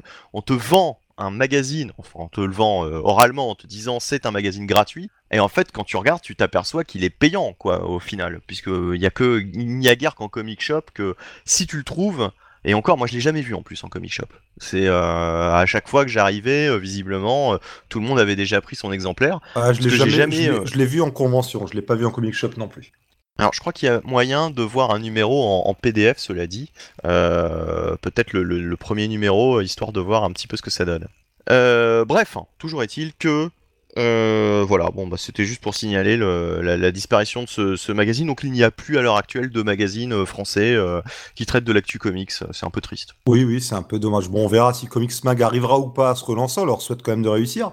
Et ouais, c'est quand même triste de voir que euh, on peut plus trouver en kiosque de magazines qui traitent de l'actu comics. Après, entre la prolifération des podcasts et les nombreux sites de news, il y a aussi un peu de la concurrence gratuite de ce côté-là. Et pour Comics Box, faut quand même signaler que le site continue encore. Il y a encore au moins des reviews sur le site et il y a encore pas mal d'articles dessus. Heureusement, euh, tout n'est pas totalement terminé pour Comic Box et on espère tous que le magazine se relancera un jour. Bien sûr. Et euh, voilà, quel, quel sage. C'est la voix de la raison, euh, Jonas. Qui nous signale qu'il faut passer la VO sans doute. Je sens que Jonathan trépine d'impatience de parler de Mais mariage. pas du tout, non. Je, je supporte euh, le fait que il faut que Comics Box euh, euh, vraiment euh, réussisse, hein, euh, prêche la bonne parole dans le milieu des comics français. Mais on, sent ton côté fleur bleue qui a envie de parler de fiançailles, d'épousailles, de mariage. Ah Jonathan. bah oui, oui, moi je, tu sais, euh, c'est l'été, il fait beau, alors euh, Il te sera chaud, Voilà, il te sera beau dans les maillots. Hein. ouais, j'ai mon petit cœur qui explose, donc là, euh, il faut que je parle de ces, euh, de ces, ces, ces reviews VO, tout simplement. Voilà. Alors on commence par quoi justement? On va bah, par DC, mais d'accord. Mais euh, est-ce qu'on va parler déjà des sollicitations de septembre ou euh, on va partir euh, sur autre chose? Eh bien, comme vous voulez, monsieur, c'est vous qui êtes à la barre, au gouvernail. hein. Eh ben oui, c'est moi qui suis à la barre en même temps, donc euh, je vous pose la question alors que après tout c'est moi qui présente, donc je vous Ben emmerde. Euh, on va commencer, euh, bah, comme d'hab, par les, euh, les sollicitations de septembre. Qu'avons-nous à picorer d'intéressant en septembre chez DC Pas comme d'habitude, on traite pas de septembre à chaque fois, hein, mais donc on, on rappelle que les sollicitations tombent toujours trois mois à l'avance. Si, si, si. Moi c'est le mois de septembre, c'est le mois de mon anniversaire, donc je, je m'intéresse Ah ouais. uniquement aux sorties de septembre à chaque fois. Ah, mais euh, comme nous sommes dans notre cercle, on oublie euh, parfois qu'il y a des gens qui ne connaissent pas forcément tous les rouages du système. Alors donc, bah, en septembre, euh, on sera... Mais là, là tu pouvais le déduire quand même. hein. Oui, tu peux, mais quand même, c'est la générosité de Comics Office. Nous, on aime tout expliquer pour tout le monde. Euh, donc, ouais, bah, en septembre, déjà, on constate ben, que Bendis sera toujours là avec euh, Action Comics 1003 et euh, qui accueillera Batman dans ses pages. Donc, il fallait bien que Bendis, à un moment ou à un autre, mette ses pattes sur le Chevalier Noir. Que voilà, Bendis, on en reparlera tout à l'heure, mais on a, je pense, pas mal de choses à dire sur le Superman de Bendis, n'est-ce pas? Oui, Et on sent l'enthousiasme. Oui. et non, alors plus drôle quand même, on nous annonce Doomsday Clock 7 en septembre. Je pense qu'on peut décaler un petit peu. hein. Euh, le, il sera pas sorti d'ici là, sauf s'ils ont déjà pris en compte les retards actuels. Je, je m'y perds moi à force dans Doomsday Clock. Sais quoi, c'est les cinq premiers qui sont sortis pour l'instant? Euh, Euh, oui, oui. oui, oui, oui, c'est ça. ouais. On n'est même pas encore à la moitié, quoi. on était resté sur une, un avis mitigé sur le 5. Ouais, je crois que le 6 est censé sortir ce mois. Enfin, à force, euh, euh, j'y crois même plus quand ils nous donnent des dates, donc. euh, pff, on verra bien. En tout cas, en théorie, on doit avoir Doomsday Clock à ce moment-là. Ah, c'est pas moi qui ai dit, on verra bien cette fois-ci. Non, c'est c'est c'est pas la première fois que je le dis de l'émission, tu vois. Les choses se sont inversées aujourd'hui, Benny, j'ai l'impression. C'est l'effet euh, Coupe du Monde. Exactement. C'est cette oui. finale, toute cette pression. Ah oui, alors moi en plus je suis tellement, euh, oh là là, je suis tellement impatient. T'es tellement hypé, ouais. ouais. Ah oui, oui, non, mais euh, j'ai suivi le match tellement assidûment en plus hier soir, euh, alors que j'étais aussi en train de voir les Indestructibles 2, tu vois. Donc septembre. Quel rebelle, mais quel rebelle. C'est là que tu vois que Marty, c'est un grand supporter parce qu'il est tellement pour l'équipe qu'il ne peut même plus voir les matchs, tellement ça le, ça le Tellement prend. ça stresse, quoi. Tu ça vois, stresse, était, tu vois, donc, euh, était au bord de la crise de nerfs. Ah, j'ai trop l'esprit sportif pour pouvoir suivre le sport. Euh, donc en septembre, on Qui aura a aussi- marqué Marty, juste pour, pour, pour rigoler? Qui a marqué hier soir? Le seul but. ce sera coupé au montage, hein, donc. euh. Ah non, Non. non, non, non, non, Ah bah non, non, on va pas couper ça. Mais non, pourquoi? Mais euh, tu es le dictateur sur le programme de l'émission, moi je suis le dictateur sur euh, ce qui est diffusé. Euh, c'est Humity, Ah, c'est mais ça au final, euh, je me fais bien entuber comme un dictateur. Hein. Ah, je, Alors je là, vois que vous en avez plus rien à fiche que je suis là, quoi. hein. Je réponds à ta question et. euh, Non, c'est parle Umtiti, Qui me c'est pas, parle c'est- c'est c'est Umtiti, pas Umiti, non. Ah bah voilà, bah, j'ignorais l'existence de cette personne jusqu'à tout à l'heure, tu vois. Donc euh, bon, sinon, euh, on va pas. Lui être aussi en même temps. Voilà. Ça peut te consoler. Euh, par, par contre, moi, je me souviens très bien de Pascal Shibunda. Pas forcément pour les bonnes raisons, mais euh, Shimbonda. voilà, oui. Tous de, de lui grâce aux guignols, qui ont fait d'ailleurs toute ma culture foot. Alors, plus sérieusement, on a Heroes in Crisis, dont vous parlez le mois dernier, qui commencera en septembre. En voilà une chose qui est euh, assez intéressante, n'est-ce pas? Bah, c'est toujours pareil, le pitch est, euh, est intéressant, l'équipe est intéressante, mais après, euh, faut lire le truc, quoi. Donc, euh, effectivement, euh, bon, Ah, Déjà, On a eu pro- On a eu un petit teaser hein, d'ailleurs euh, à ce propos de Heroes in Crisis, Oui, tout à avec fait. euh, quelques petits renseignements, voilà, euh, sur le, le- on va dire le casting, euh, ouais. quelques petites infos supplémentaires sur le pitch. Je sais pas si vous avez vu des choses qui vous ont euh, hypé plus que la dernière fois qu'on en a parlé, mais bon. Euh, non, mais euh, on, on verra. Bah, finalement, enfin. Bah, C'est-à-dire qu'on te dit euh, lequel de ces personnages Ouais. qu'on voit donc sur l'image euh, va être accusé de meurtre. Euh, voilà. euh. Euh, alors on te dit non, c'est pas ça. Alors d'ailleurs on te dit que l'un de ces personnages est un meurtrier. Mhm. On te dit qu'il y en a deux qui vont trouver la mort parmi tout le, le cheptel de personnages qu'on te- montre. Euh, et euh, on te dit que trois d'entre eux vont être accusés de meurtre. Voilà. Euh, et donc on voit euh, différents personnages, parmi lesquels Catwoman, Deathstroke, Nightwing, euh, le Riddler, Lex Luthor, Superman. Voilà, il y a du Team Drake, il y a du Beast Boy, il y a du Hellblazer. Disons que ça, ça ressemble quand même à des persos qui ont été. bon, des il y a Bob Arras quand même dans les persos. Des, oui, des persos entre guillemets secondaires, Peut-être mais, que c'est lui qui va mourir. Mais des persos qui ont eu euh, une importance euh, enfin majeure, j'ai envie de dire, sur, euh, sur certains grands arcs du DC Rebirth hein, ces derniers mois. Je pense notamment à Red Robin, à Wally West. on a aussi The le, le Riddler. hein. Voilà, on a Poison Ivy qui avait sur Batman un, un run qui était consacré. Deathstroke, un peu l'une des belles réussites du, euh, du DC Rebirth, c'est oui, forcément Catwoman euh, mise en vedette sur, euh, sur le Batman de Tom King. Donc, Bon, on verra bien. ouais. Je vous avoue que justement, je- j'essaie de me tenir un peu à l'écart de tout ça parce que j'aimerais bien me préserver la surprise. Bah, ce qui serait bien, c'est qu'au tout du moins, disons que les gens qui soient, comment dire, concernés par, par cette affaire-là, notamment le, le meurtrier, ce soit pour, pour le coup un petit truc un petit peu qui sort de l'ordinaire, quoi, qui, voilà, ce serait, serait sympathique, quoi, qu'on ait un petit peu. Ouais, tout à fait. Bah si c'est aussi bien que euh, Identity Crisis, euh, moi je suis. euh, Ah oui. Ah voilà, oui, ah oui, ah oui. Alors là, bon, je, je mets la barre très très haut là, parce que en l'occurrence, Identity Crisis, c'est vraiment la première chose qui m'avait fait lire autre chose chez DC que du que du Batman. Voilà. Ouais, ouais, et puis Identity Crisis, Ouais. maintenant, tout le monde jase sur la fin, mais faut se rappeler qu'à l'époque. non, avant- non, pas tout le monde. Non, moi, je n'ai jamais changé d'avis. toujours trouvé ça très très bon, quoi. Non, mais ce que je veux dire, c'est qu'aujourd'hui, beaucoup bloquent sur cette fin ou reviennent immanquablement dessus, mais il faut se rappeler qu'à l'époque, avant cette fin qui a divisé, on va dire ça, les gens étaient hypés de mois en mois. C'était vraiment, euh, waouh, c'est incroyable ce truc, c'est du jamais vu, euh, mais où vont-ils aller Euh, Qu'est-ce qu'ils vont nous faire découvrir comme euh, résolution à l'histoire? Enfin, c'était un truc de malade. Jusqu'où s'arrêteront-ils? Exactement Euh, oui, donc euh, bon, bah, euh, en tout cas, en tout cas, euh, on peut, on peut se donner le droit d'être hypé, euh, ce qui est assez rare euh, en ce moment, hein, quand même, en, de manière générale, puisqu'on a l'impression d'avoir tout vu, tout lu. Euh, et du coup, du coup, du coup, voilà. euh, alors, euh, autre précision, tiens, que j'apporte, euh, je le mets là euh, en parlant des sollicitations, ça me fait penser à ça par rapport à Detective Comics. Savez-vous qu'il y a une rumeur qui nous donnerait peut-être le prochain scénariste et dessinateur de Detective Comics? Est-ce que vous avez vu ça passer? Oh bah non, dis donc, j'ai pas vu du tout qui cela peut-il être Eh bien alors figurez-vous que on dit que peut-être Peter G. Tomasi pourrait reprendre l'écriture de Detective Comics avec au dessin Carmine Di, Gian Domenico. Euh, c'est pas facile à dire. Euh, voilà, donc euh, est-ce que ça vous parle ou est-ce qu'au contraire vous êtes déçu d'apprendre que Tomasi arrive sur Detective, pourrait arriver sur Detective, on va le dire au, conditionnel? Quand, en, en remplacement de James Tanyon Ford. Alors, James Tanyon Ford est déjà parti. Là, il y a quelqu'un qui fait l'intérim, c'est euh, Brian Hill. Enfin, c'est Oui, Hill. oui. Oui, Brian Hill, qui fait quelques épisodes actuellement, mais on savait que de toute façon c'était temporaire, qu'il serait là euh, juste pour, euh, pour quelques épisodes et que c'est pas lui qui allait euh, faire le, le, le run suivant, quoi, qui allait rester euh, plus longtemps sur le titre. Donc Peter G. Tomasi, voilà, responsable, j'ai envie de dire, de, de, de Superman qui euh, était, euh, hormis pour les premiers épisodes, euh, j'ai l'impression une grosse déception pour la plupart d'entre nous, quoi. Bon, je suis assez content de le voir arriver là-dessus parce que je me dis qu'il va peut-être remettre la main sur Damian. Donc euh, pourquoi pas Et puis il connaît bien l'univers de Batman, Tomasi, donc euh, à voir. Écoute, euh, on était un petit peu circonspect euh, de voir James Ford sur Detective Comics, et enfin surtout sur le pitch de départ de Detective Comics. Alors bon, on va on va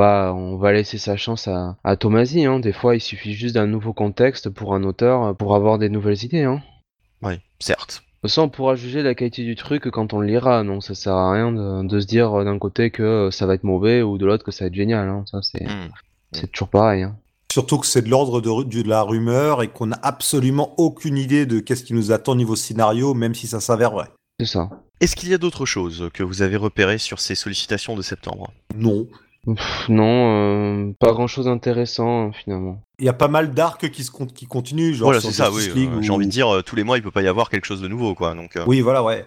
Alors, alors Justice League Odyssey 3 doit sortir ce mois-là, mais il y a des chances que ce soit plus tard, puisque le numéro 1 qui devait sortir là, euh, dans ce moment, euh, actuellement, je sais plus trop quand, a été repoussé de 7 semaines. Est-ce qu'on pouvait faire plus nébuleux cette phrase? Non. bah, tu sais, l'espace, les trous noirs, les nébuleuses, tout ça, quoi. Euh, Toujours est-il que oui, effectivement, ça a été repoussé de cette semaine, ce qui n'est pas rien quand même, euh, un mois et demi euh, de délai. Pour, euh, pour ce premier numéro, c'est un petit peu gênant comme, comme lancement. On verra par la suite. Ça y est, c'est le premier. Donc, on va passer quand même sur un, un gros morceau de, cette, de, de, de ce mois de juillet chez DC. C'est le fameux Batman 50 qui a fait couler beaucoup d'encre pour de nombreuses Ah. raisons. À, à défaut de faire couler beaucoup de larmes de joie.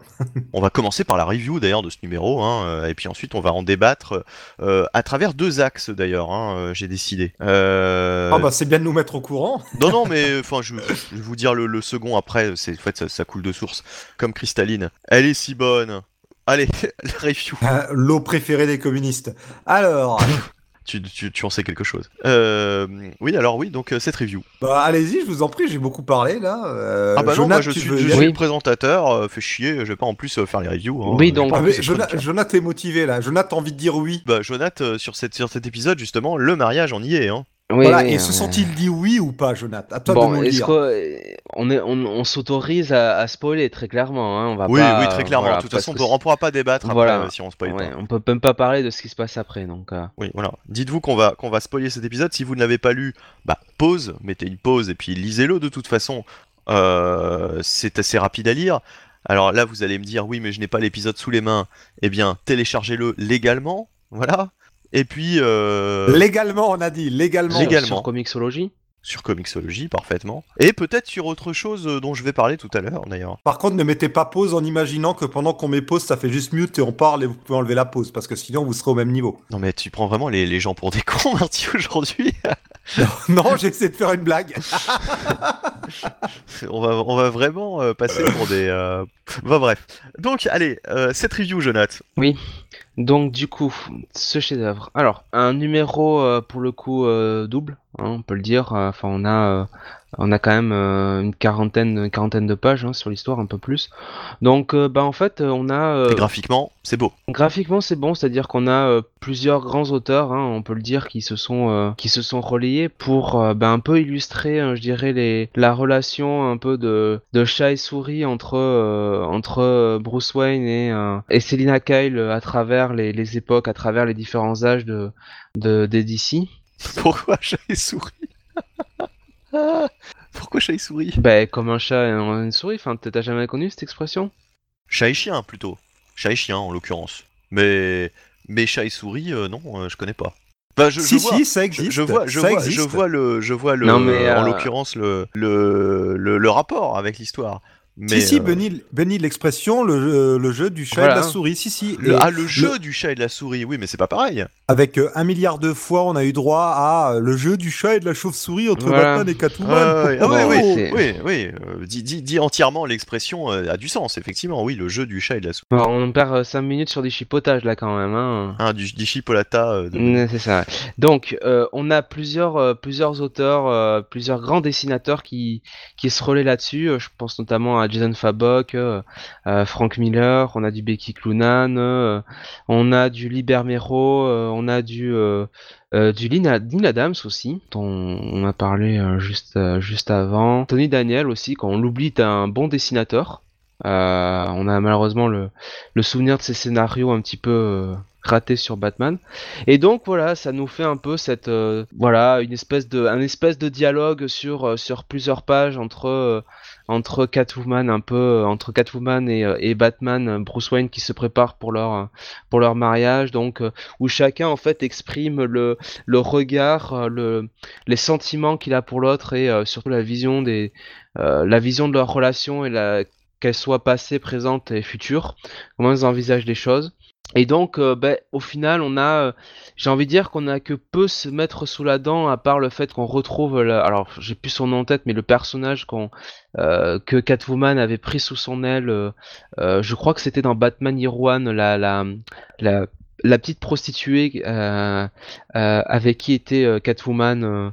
Ah, Oli, c'est ça, voilà. Donc, donc voilà, donc on a ce on a cette, euh, cette discussion entre Oli et, Catwoman qui se prépare pour le mariage. De, euh, notre côté, euh, Batman qui, bon, lui prépare les choses à sa façon en mettant un petit peu la pression sur, sur un certain juge pour pouvoir faire un mariage entre Bruce Wayne et Selina Kyle qui, qui, soit officiel mais tout en restant secret en même temps.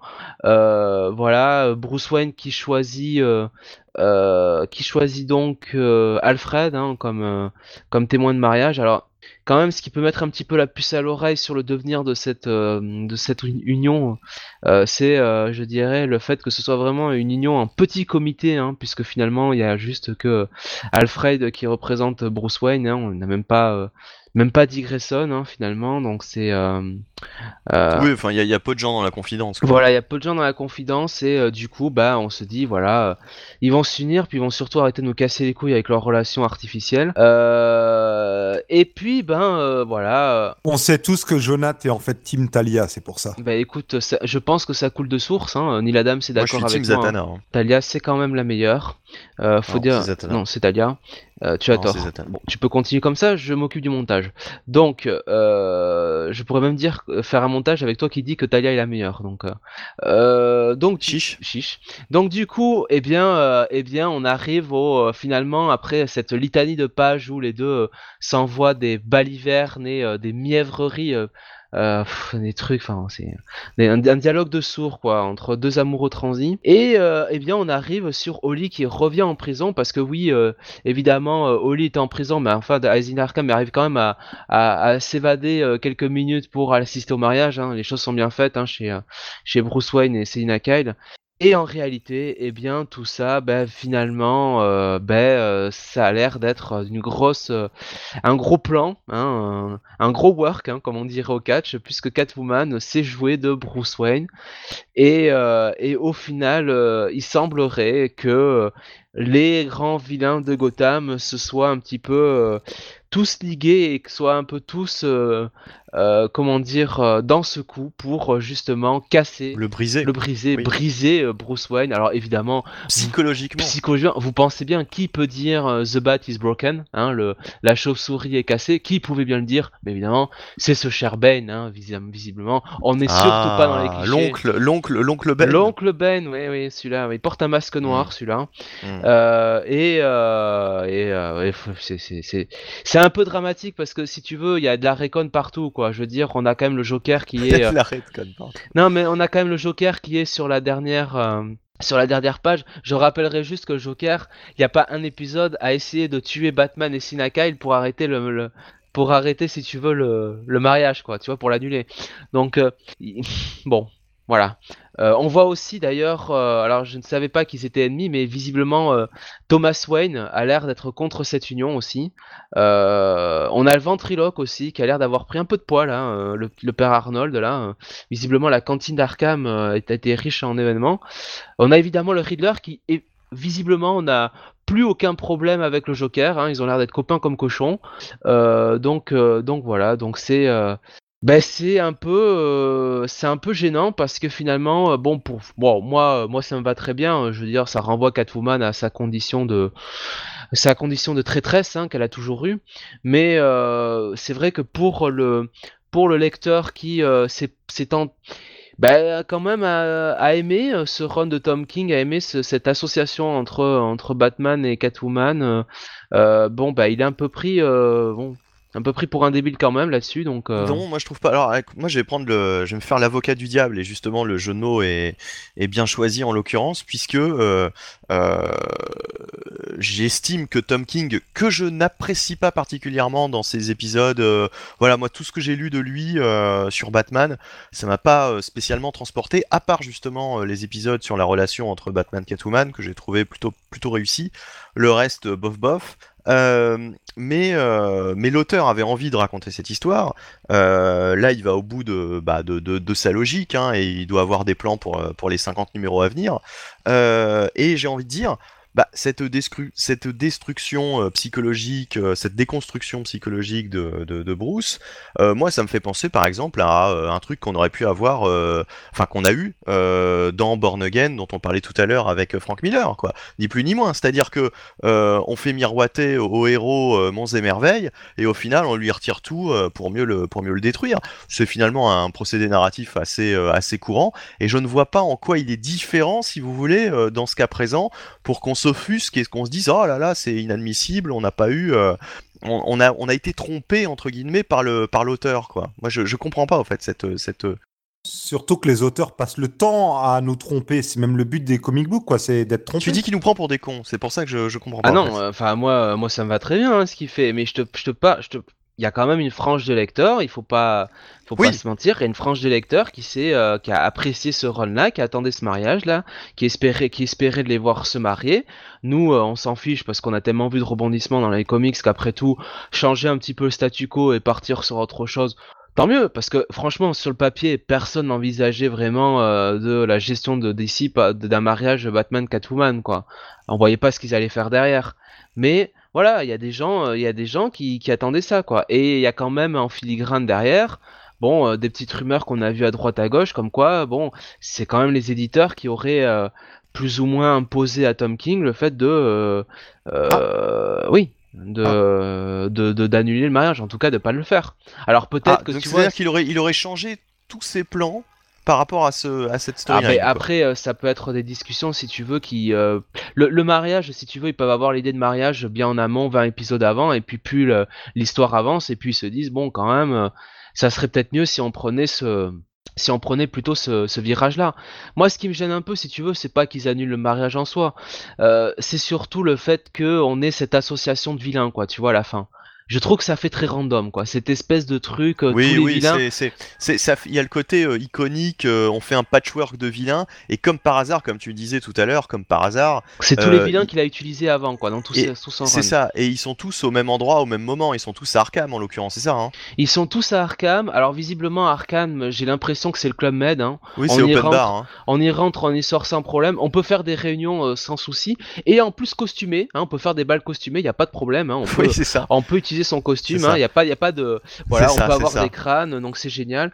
Bon. Non, mais on a l'impression que depuis un certain temps, il est vrai que Arkham n'est plus du tout contrôlé euh, par qui que ce soit, si ce n'est par les super vilains, quoi. C'est-à-dire, c'est le, c'est vraiment devenu quasiment le sanctuaire des super vilains. Euh, et euh, ce qui est assez drôle avec Arkham, c'est qu'on a l'impression que Batman n'est pas rendu compte de ça et que à chaque fois qu'il amène un super vilain à Batman, euh, qu'il amène un super vilain à Arkham, pardon, pour l'arrêter, pour le pour l'emprisonner, en fait, il ne fait que gonfler les rangs de cette espèce d'armée de super vilains qui s'est rassemblée à Arkham, quoi.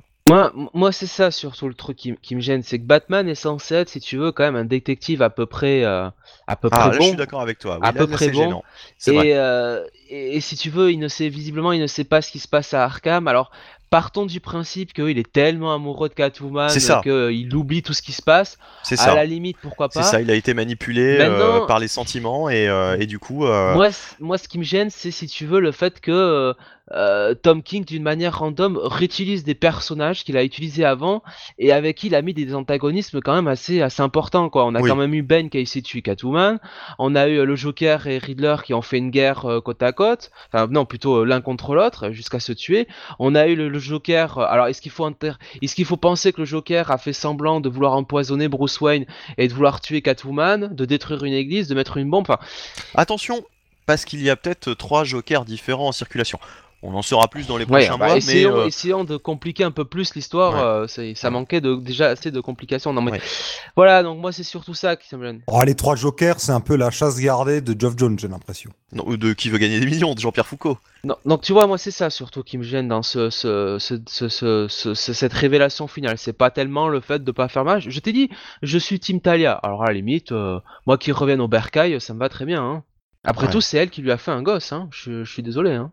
Bon, enfin, elle lui a fait un gosse en le droguant sans lui demander son Oui, avis bon, aussi. euh, euh, Il y a des astérisques dans l'histoire, voilà. Euh, les faits sont là, c'est factuel. Ils ont eu un enfant tous les deux, voilà. Euh, suivant le scénariste, c'est pas la même version, alors bon, hein, c'est compliqué tout ça. Quelle bonne explication, Marty. Merci de tes éclairages.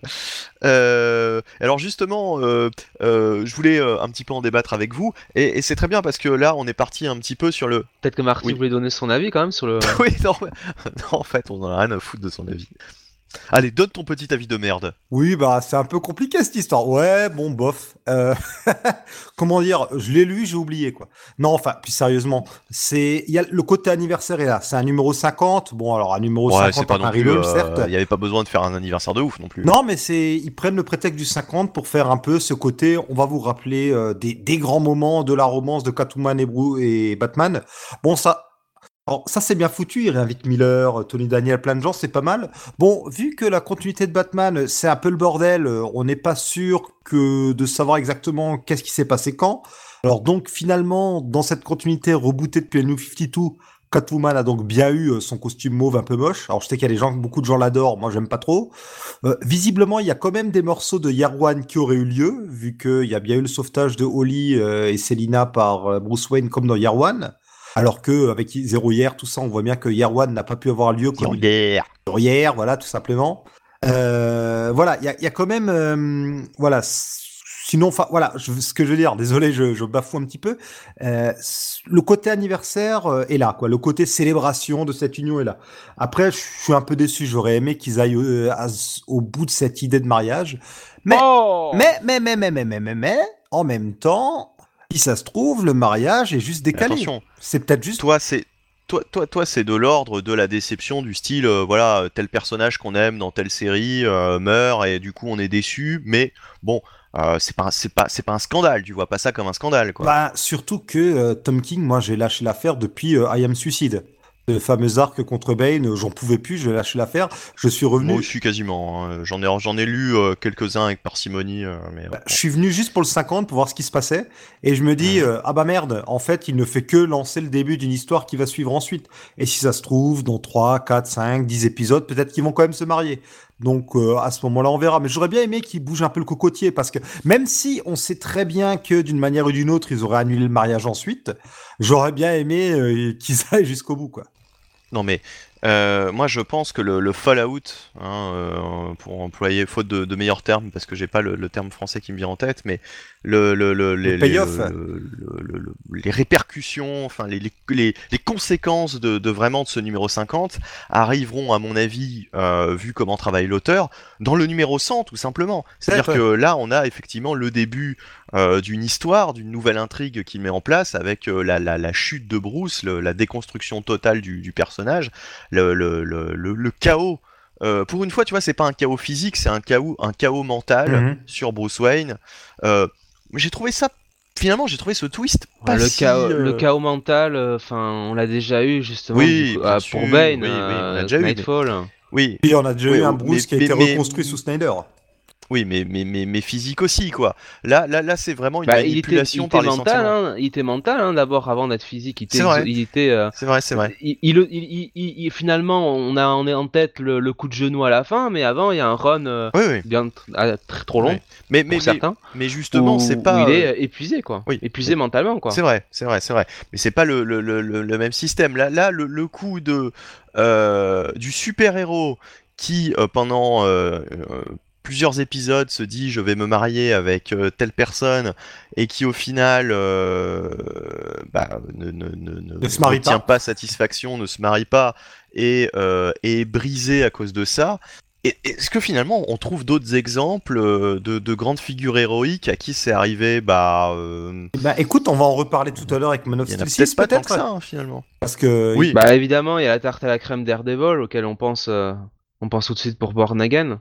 Oui, bien sûr. Bah, on, on a Spider-Man dont on a annulé le mariage par magie aussi, mais c'est c'est un peu différent. Non mais c'est pas pareil. Enfin, Oui, c'est je- pas pareil, Moi, oui. là, là, je parle vraiment de la, la Euh. manipulation euh, euh, justement euh, par les sentiments, euh, mais Bah, euh, D'une certaine manière, on peut dire que dans les X-Men, il y a eu ça avec euh, Sinistre qui a manipulé Cyc- Cyclops, avec euh, ah, avec Pryor. ouais, Madeline ouais, ouais. Pryor. euh, bon, Ouais, euh, bon, ça s'est fait sur 10 ans, puis ils ont changé euh, plusieurs fois d'idées en tête euh, en cours de route, quoi. Mhm. oui, bon, ça va. Hein. Il y a Oh. quand même eu une manipula- manipulation au final. Hein. Bah oui, en tout monsieur, cas, j'ai- trouvé, j'ai trouvé en soi cet épisode 50 peut-être comme étant l'un des plus réussis, si ce n'est le plus réussi, de ce que j'ai lu des épisodes de Tom King sur Batman. J'en ai lu, allez, 25 sur 50, quoi, on va dire, à peu près. Euh, Ah, je peux te donner donc- que raison, là. Donc, euh, donc, donc voilà.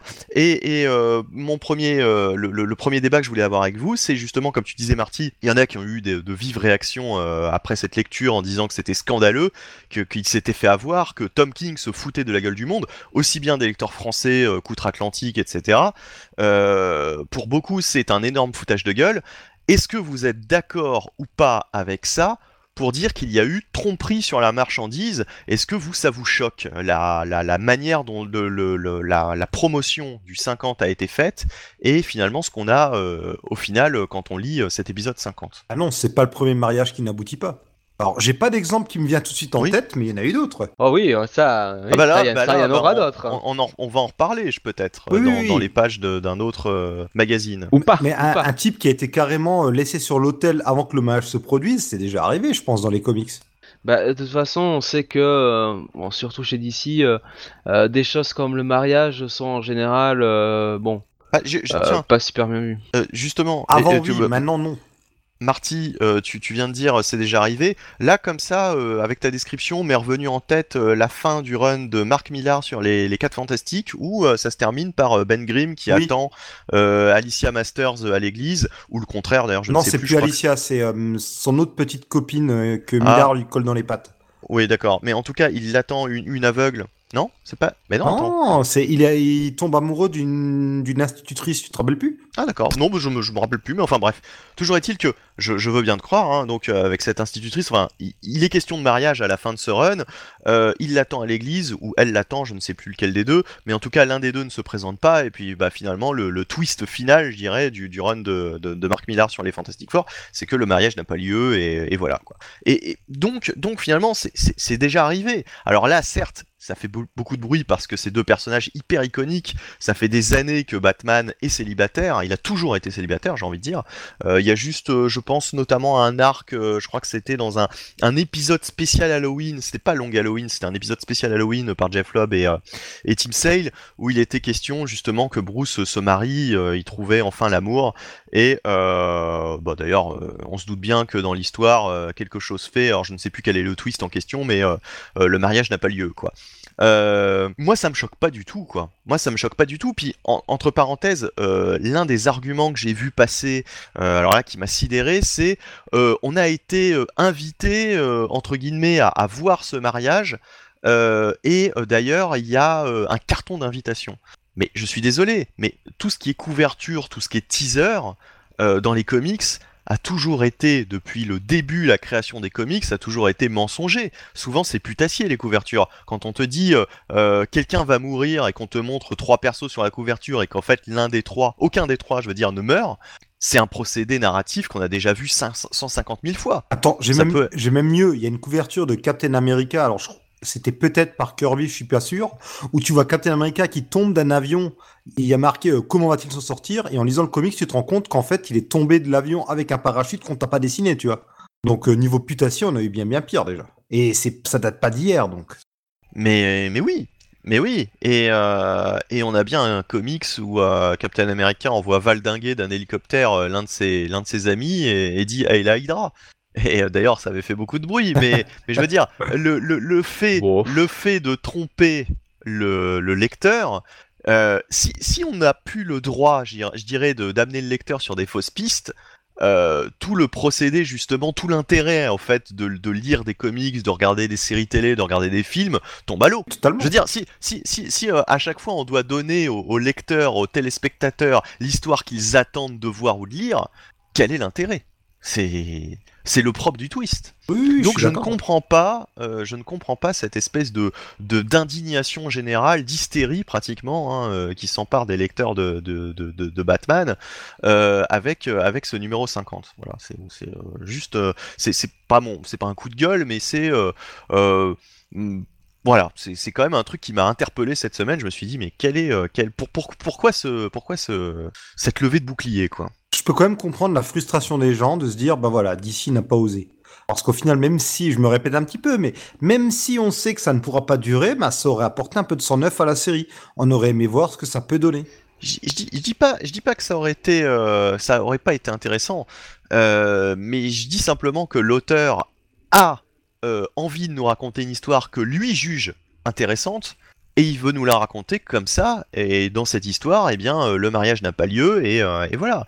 Et il n'a pas lieu, ou alors il est décalé peut-être. Il est décalé, mais enfin, je veux dire, faut respecter ça. Bon, là, il y a quand même peu de chances que ce soit décalé, euh, sachant qu'elle lui a fait à l'envers. Je vois pas pourquoi elle changerait d'avis d'un seul coup, et enfin voilà. C'est-à-dire que si on nous prépare déjà un retournement de Catwoman qui se rend compte qu'elle a fait une erreur. Oui. Moi, je, préfère encore que non. Moi, je, vais me ranger du côté de Jonathan. qu'elle ou qu'elle l'assume ou enfin comment dire que euh, elle était elle a eu un petit chantage enfin qu'elle ait jamais eu de sentiment finalement pour l'autre mais qu'elle soit obligée de faire le truc tu vois et, et, elle a fait le métier elle passe à autre chose quoi tu vois. Mais euh, que bon voilà qu'on nous fasse pas le coup des beaux sentiments ah non en fait euh, je suis désolé je m'excuse est-ce qu'on peut se marier encore? Mais bien sûr Célina le le juge est encore là ah oui alors parlons-en là du juge bourré là Oui. C'est un, un, petit peu tiré par les cheveux quand même. Ça, ça vraiment, Bruce Wayne, alors euh, qui, qui fait chanter un juge bourré, euh, j'avoue là, euh, là mais vraiment tombe hein, quand même. Hein. Oui, et puis une fois qu'il aura dessoulé, il se rappellera de rien. Mais qu'est-ce que tu en sais? Non mais le, le, alors ça c'est ah oui ça ça c'est magnifique ça ça, hein. ça, effectivement ça m'a ça m'a gêné. Et, et euh, je, je l'avais même oublié tellement euh, quand je lis euh, des épisodes de Tom King il y a quand même des aberrations. Moi je me souviens d'un arc il y a assez récent où dans lequel Superman donne un coup de poing dans la tronche de, de, de Batman et Batman ne meurt pas pour autant. Et l'explication d'ailleurs du fait qu'il ne soit pas mort est totalement capillotractée. Bref. Au moins il y en a une c'est déjà ça j'ai envie de te dire heureusement, puisque. Euh, il manquerait plus que ça. Il manquerait plus. que ça, voilà, c'est ça quoi. Bon, bref. Bon, on dira ce qu'on voudra. Euh, j'ai trouvé que par rapport au travail habituel, euh, ce, que, ce, que, ce que nous donne Tom King sur, sur Batman, auquel j'accrochais pas du tout d'habitude, bah là j'ai trouvé ça pas si mal ce numéro 50 au final. Voilà. C'est toujours mieux que ce que Tom King nous a fait avant, je trouve. Alors, j'ai pas tout lu, hein. j'ai lu que les deux, trois premiers arcs, mais j'ai quand même préféré ce Batman 50. Oui.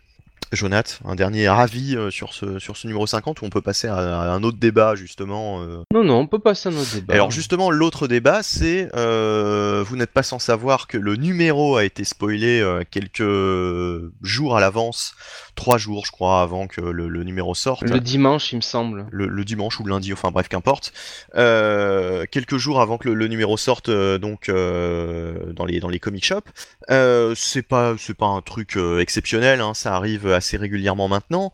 mais alors justement, là encore, ça a fait gueuler pas mal de pas mal de gens, à tort ou à raison. Est-ce que vous, ça vous énerve cette tendance à spoiler tout et n'importe quoi? Est-ce que vous estimez que finalement, si on veut, euh, bah, on peut très bien éviter euh, les spoilers? Euh, et surtout, est-ce que c'est pas une stratégie finalement, des éditeurs eux-mêmes d'aider à spoiler euh, un épisode, une future sortie, pour créer le buzz et justement attirer plus de monde finalement. Parce que moi, pour tout vous dire, j'avais oublié que cette semaine-là, vu que le, Batman de Tom King ne m'intéresse pas, j'avais oublié carrément que le Batman 50 sortait cette semaine-là, et c'est justement toute cette affaire des spoilers qui m'a rappelé qu'il y avait cette sortie et qui m'a poussé à lire euh, cet épisode. J'avoue qu'il y a des hasards qui font bien les choses. Oui, là, bah oui. J'avoue que là, sur ce coup-là, autant euh, le cas du. Euh, alors, je crois que c'était le Spider-Man 698 ou 700. le 700, le 700, ouais, je crois qu'il était. Le 700, ouais. ah non, non, t'as raison. T'as raison.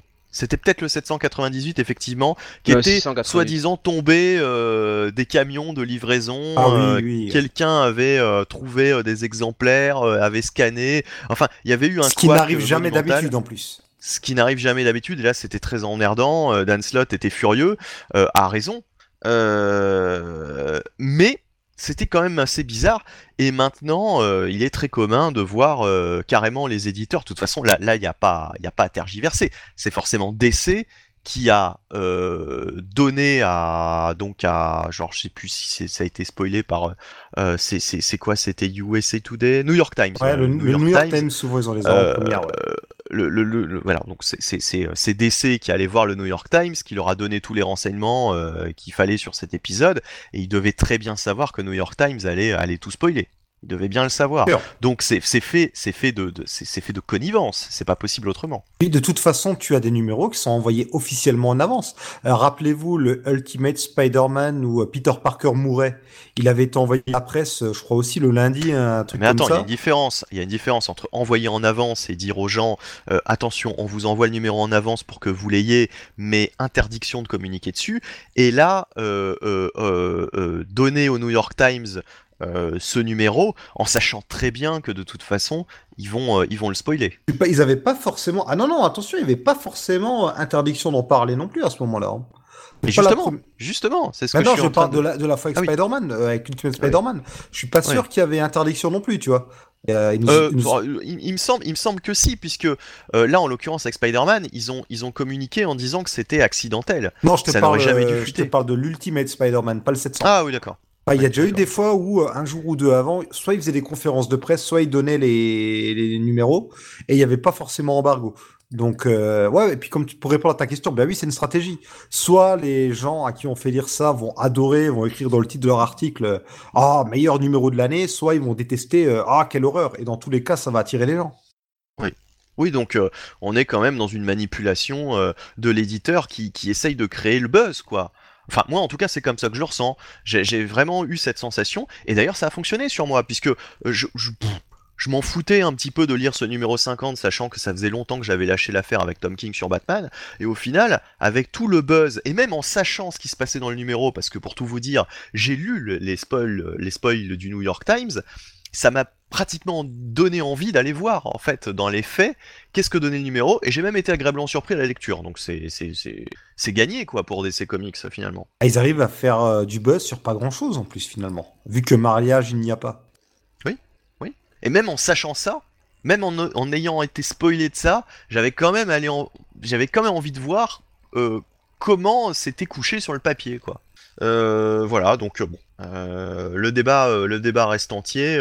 après, je peux comprendre que tous ceux qui ne voulaient pas être spoilés l'ont eu mauvaise, mais en même temps, je pense aussi qu'il y a quand même moyen alors sauf sur les réseaux sociaux où euh, il y a quand même des gens qui euh, ne prêtent pas de pincettes et qui te balancent euh, des spoils. Bah, par exemple, il y avait un commentaire de l'un de nos auditeurs, bah on va le nommer un gré pigeon pour ne pas le pour pas le citer, qui était furieux parce que effectivement il avait lu quelqu'un qui disait c'est un commentaire du type Tom King quelle blague ce, numéro donc le ton finalement de la réflexion laisser à penser que euh, peut-être le, le, mariage n'avait pas lieu. Quoi. Souvent, les gens, quand ils écrivent des commentaires, ils oublient que le commentaire peut quand même apparaître sur un mur, quoi, qu'on peut quand même le voir.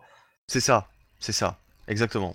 Et donc, euh, donc forcément, euh, ça l'a orienté vers ce qui pouvait se, dérouler dans, le, dans, dans, ce numéro. Oui, tout à fait, oui. Bref, Euh... eh ben, on va passer euh, peut-être à la suite de l'actu, à moins qu'on ait. Je pense qu'on a fait le tour hein, sur Oui, Batman oui, je 50. pense aussi. oui. Alors, il n'y a pas le Catwoman numéro 1 qui est sorti là dans la foulée et qui justement rebondit sur cette intrigue. Donc, euh, ouais, je crois que c'est ce mois-ci que le Catwoman de Joel Jones euh, commence. Euh, moi, je voulais vous parler de. Oui, Catwoman de, de Joel Jones que j'ai lu. Ah bah Ah, bah, réalité. parle-en. Parle-en. Et, euh, et, euh, et je dois dire que, bon, restons dans du spoiler. euh, on va dire que le sujet euh, tabou, enfin pas tabou du, du mariage, visiblement n'est euh, n'est pas n'est pas bien abordé. Enfin, on, l'aborde pas vraiment quoi. On semble déceler un peu de un peu de comment dire de de, re- de remords, de regrets de la part de Catwoman, mais c'est pas le propre, c'est pas le c'est c'est pas le sujet principal de, de ce comics Mhm. quoi. D'accord.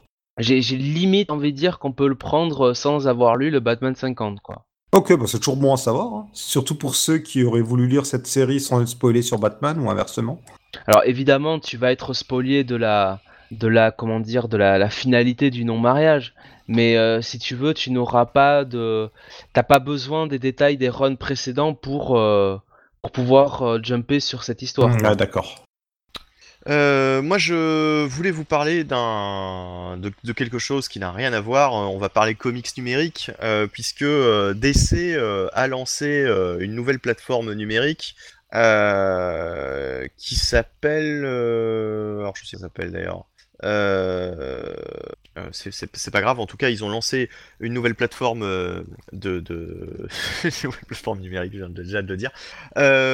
Euh, et euh, moi, je m'attendais à un truc à la Marvel euh, Limited. Je me suis dit, ça y est, enfin, DC euh, s'est lancé euh, euh, là-dedans et euh, va nous proposer, euh, comme euh, le fait Marvel, euh, les, les- trois quarts de leur catalogue euh, euh, en numérique, euh, avec euh, peut-être un, un petit temps de décalage euh, entre la sortie papier et la sortie, euh, la mise à disposition sur ce service.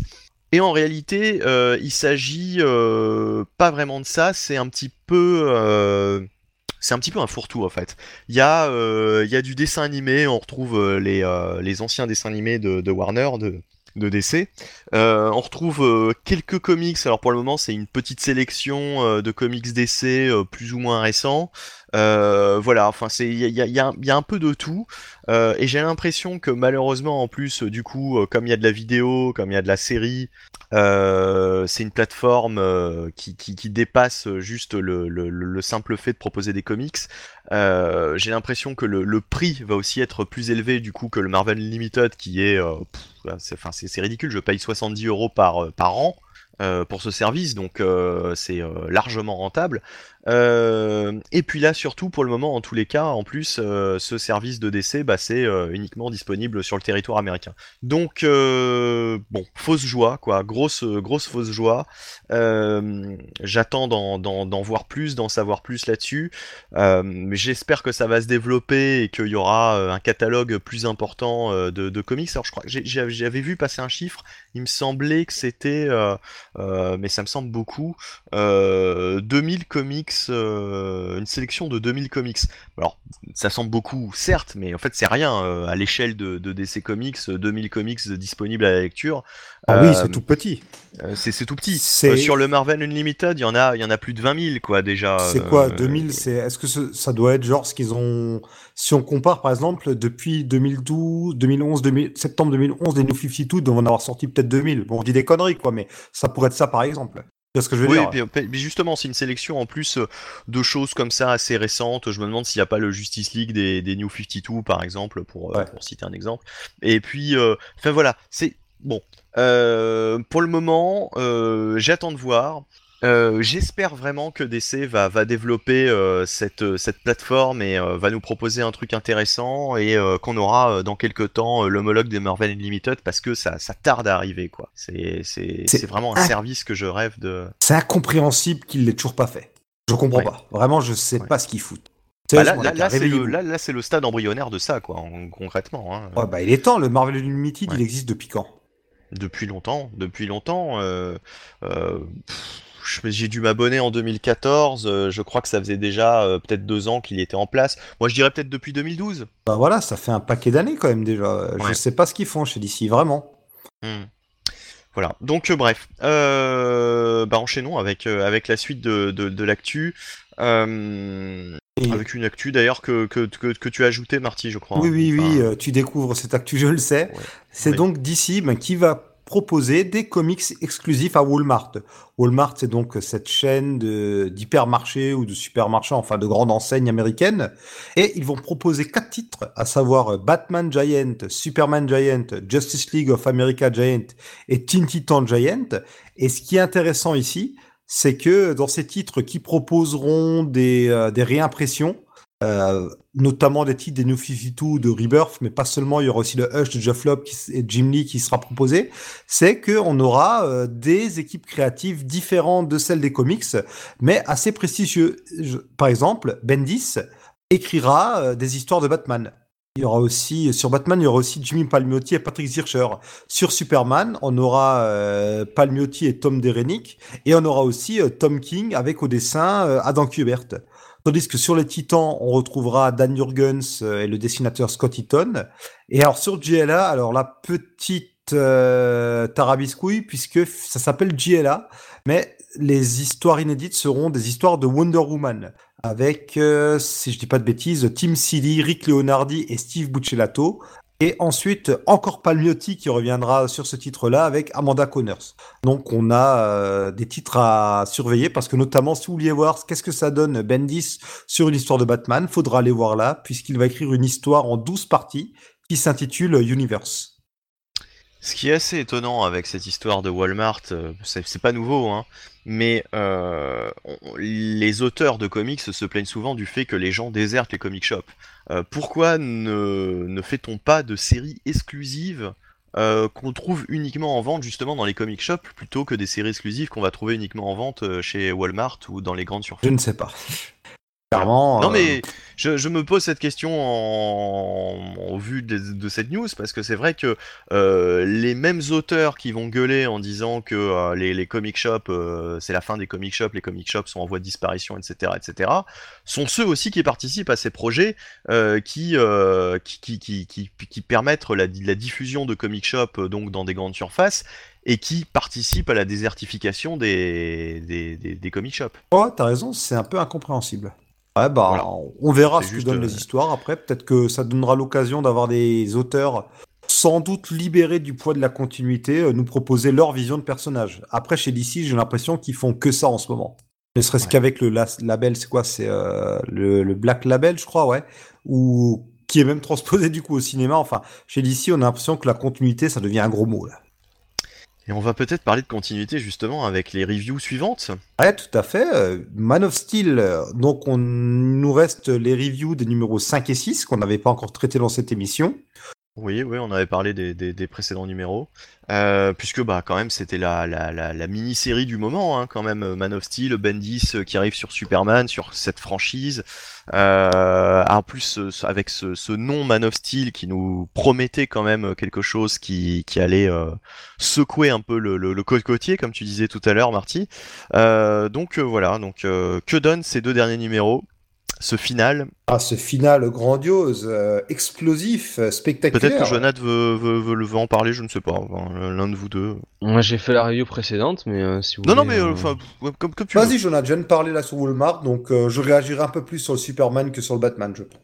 D'accord. bon, ce Man of Steel, euh, bon alors du coup je, je vais directement à l'essentiel du numéro 6 ou je reviens euh, vraiment sur ce qui se passe? Oh non non, on passe directement au numéro 6, mhm. de toute façon ça s'embraye. Donc... Bah en gros on a, on peut dire, euh, la grosse baston entre le méchant Pabo qui a été introduit dans les épisodes précédents au nom imprononçable et, et Superman qui est quand même aidé de, de Supergirl qui fait la sidekick de luxe.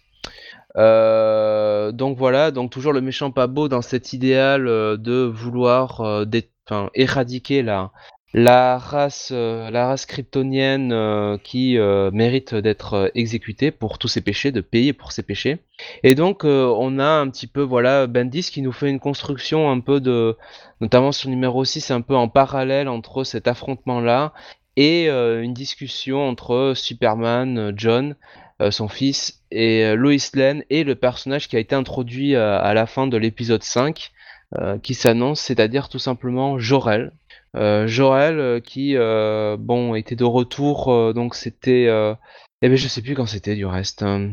il me semble que c'était aux alentours de. Bah durant le run de Daniel C'était pas au niveau du button aussi? Euh, bah non, mais en fait, c'est le, fameux personnage euh, qu'on nous présentait sous le, nom de Oz. Depuis, euh, qui est, il est même depuis le Jeff Jones, hein, il me semble, ou un truc comme ça. Ouais, bon. Ouais, exactement. De... Non, mais c'est même, même ça, oui. L'arc avec Ulysse, avec John Romita Jr. au dessin.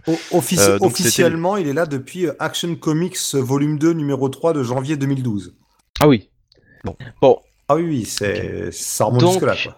Jorel fait une proposition euh, tout à fait surprenante euh, à Clark euh, puisque ben il veut il veut s'occuper en fait alors si, si dans mes souvenirs c'est bon mais je crois que il veut s'occuper un peu du, du rejeton de, de Clark de, bah son éducation, en fait de, de, de réussir avec Jones qu'il a raté avec l'arc, qui s'est un peu euh, ramolli, hein, qui s'est un peu embourgeoisé, hein, euh, comme dirait euh, Mickey dans Rocky 3.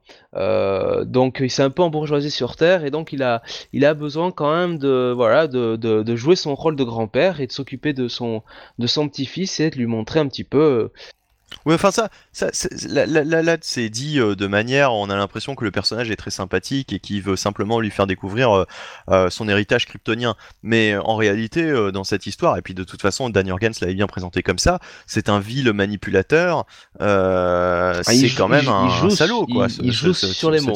C'est-à-dire qu'il a un discours qui, hmm. auprès de auprès de John, qui en cherche en recherche de repères perpétuels, a l'impression d'être rejeté à la fois des super-héros parce qu'il est trop petit ou il est parce qu'il n'est pas assez maître de ses pouvoirs, mais aussi par les jeunes de son âge parce que bah, forcément c'est un super. Euh, lui, forcément, ce discours-là lui parle et il essaie de convaincre Clark et Loïs de le laisser partir euh, avec, euh, avec Jorel dans des, des formidables aventures. Et, donc, en parallèle de ça, on a toujours Superman qui s'occupe de s'occupe du gros méchant avec, avec Supergirl. Et finalement, bon, ben, on finit sur on finit ce Man of Steel sur non seulement John qui part avec, avec son, son grand-père, mais aussi Loïs. Euh, qui en plus s'habille de sa, son plus beau cosplay d'Indiana Jones hein, pour, euh, pour partir avec, euh, avec Jorel. Clark qui reste tout seul visiblement, donc qui va lui faire les os plats le matin, je ne sais pas. pendant ce temps, quand même, on apprend que oui, il a quand même dégommé le grand méchant pas beau, hein, avec l'aide de, avec l'aide de Supergirl. Donc, j'ai envie de dire tout ça pour ça. Mais mais même pas en plus, c'est-à-dire que la, solution, euh, on va même pas la révéler ici, mais euh, grosso modo, euh, la solution pour stopper le méchant est la, solution la, plus simple, la plus cliché du monde. il aurait pu y penser il y a déjà un certain moment. Et euh, ce qui m'a agacé dans, ce, dans, dans, dans, dans cette euh, mini-série, et surtout euh, plus on s'approchait de la fin, pire c'était, c'est le, comportement totalement out of character des, personnages qui deviennent complètement crétins.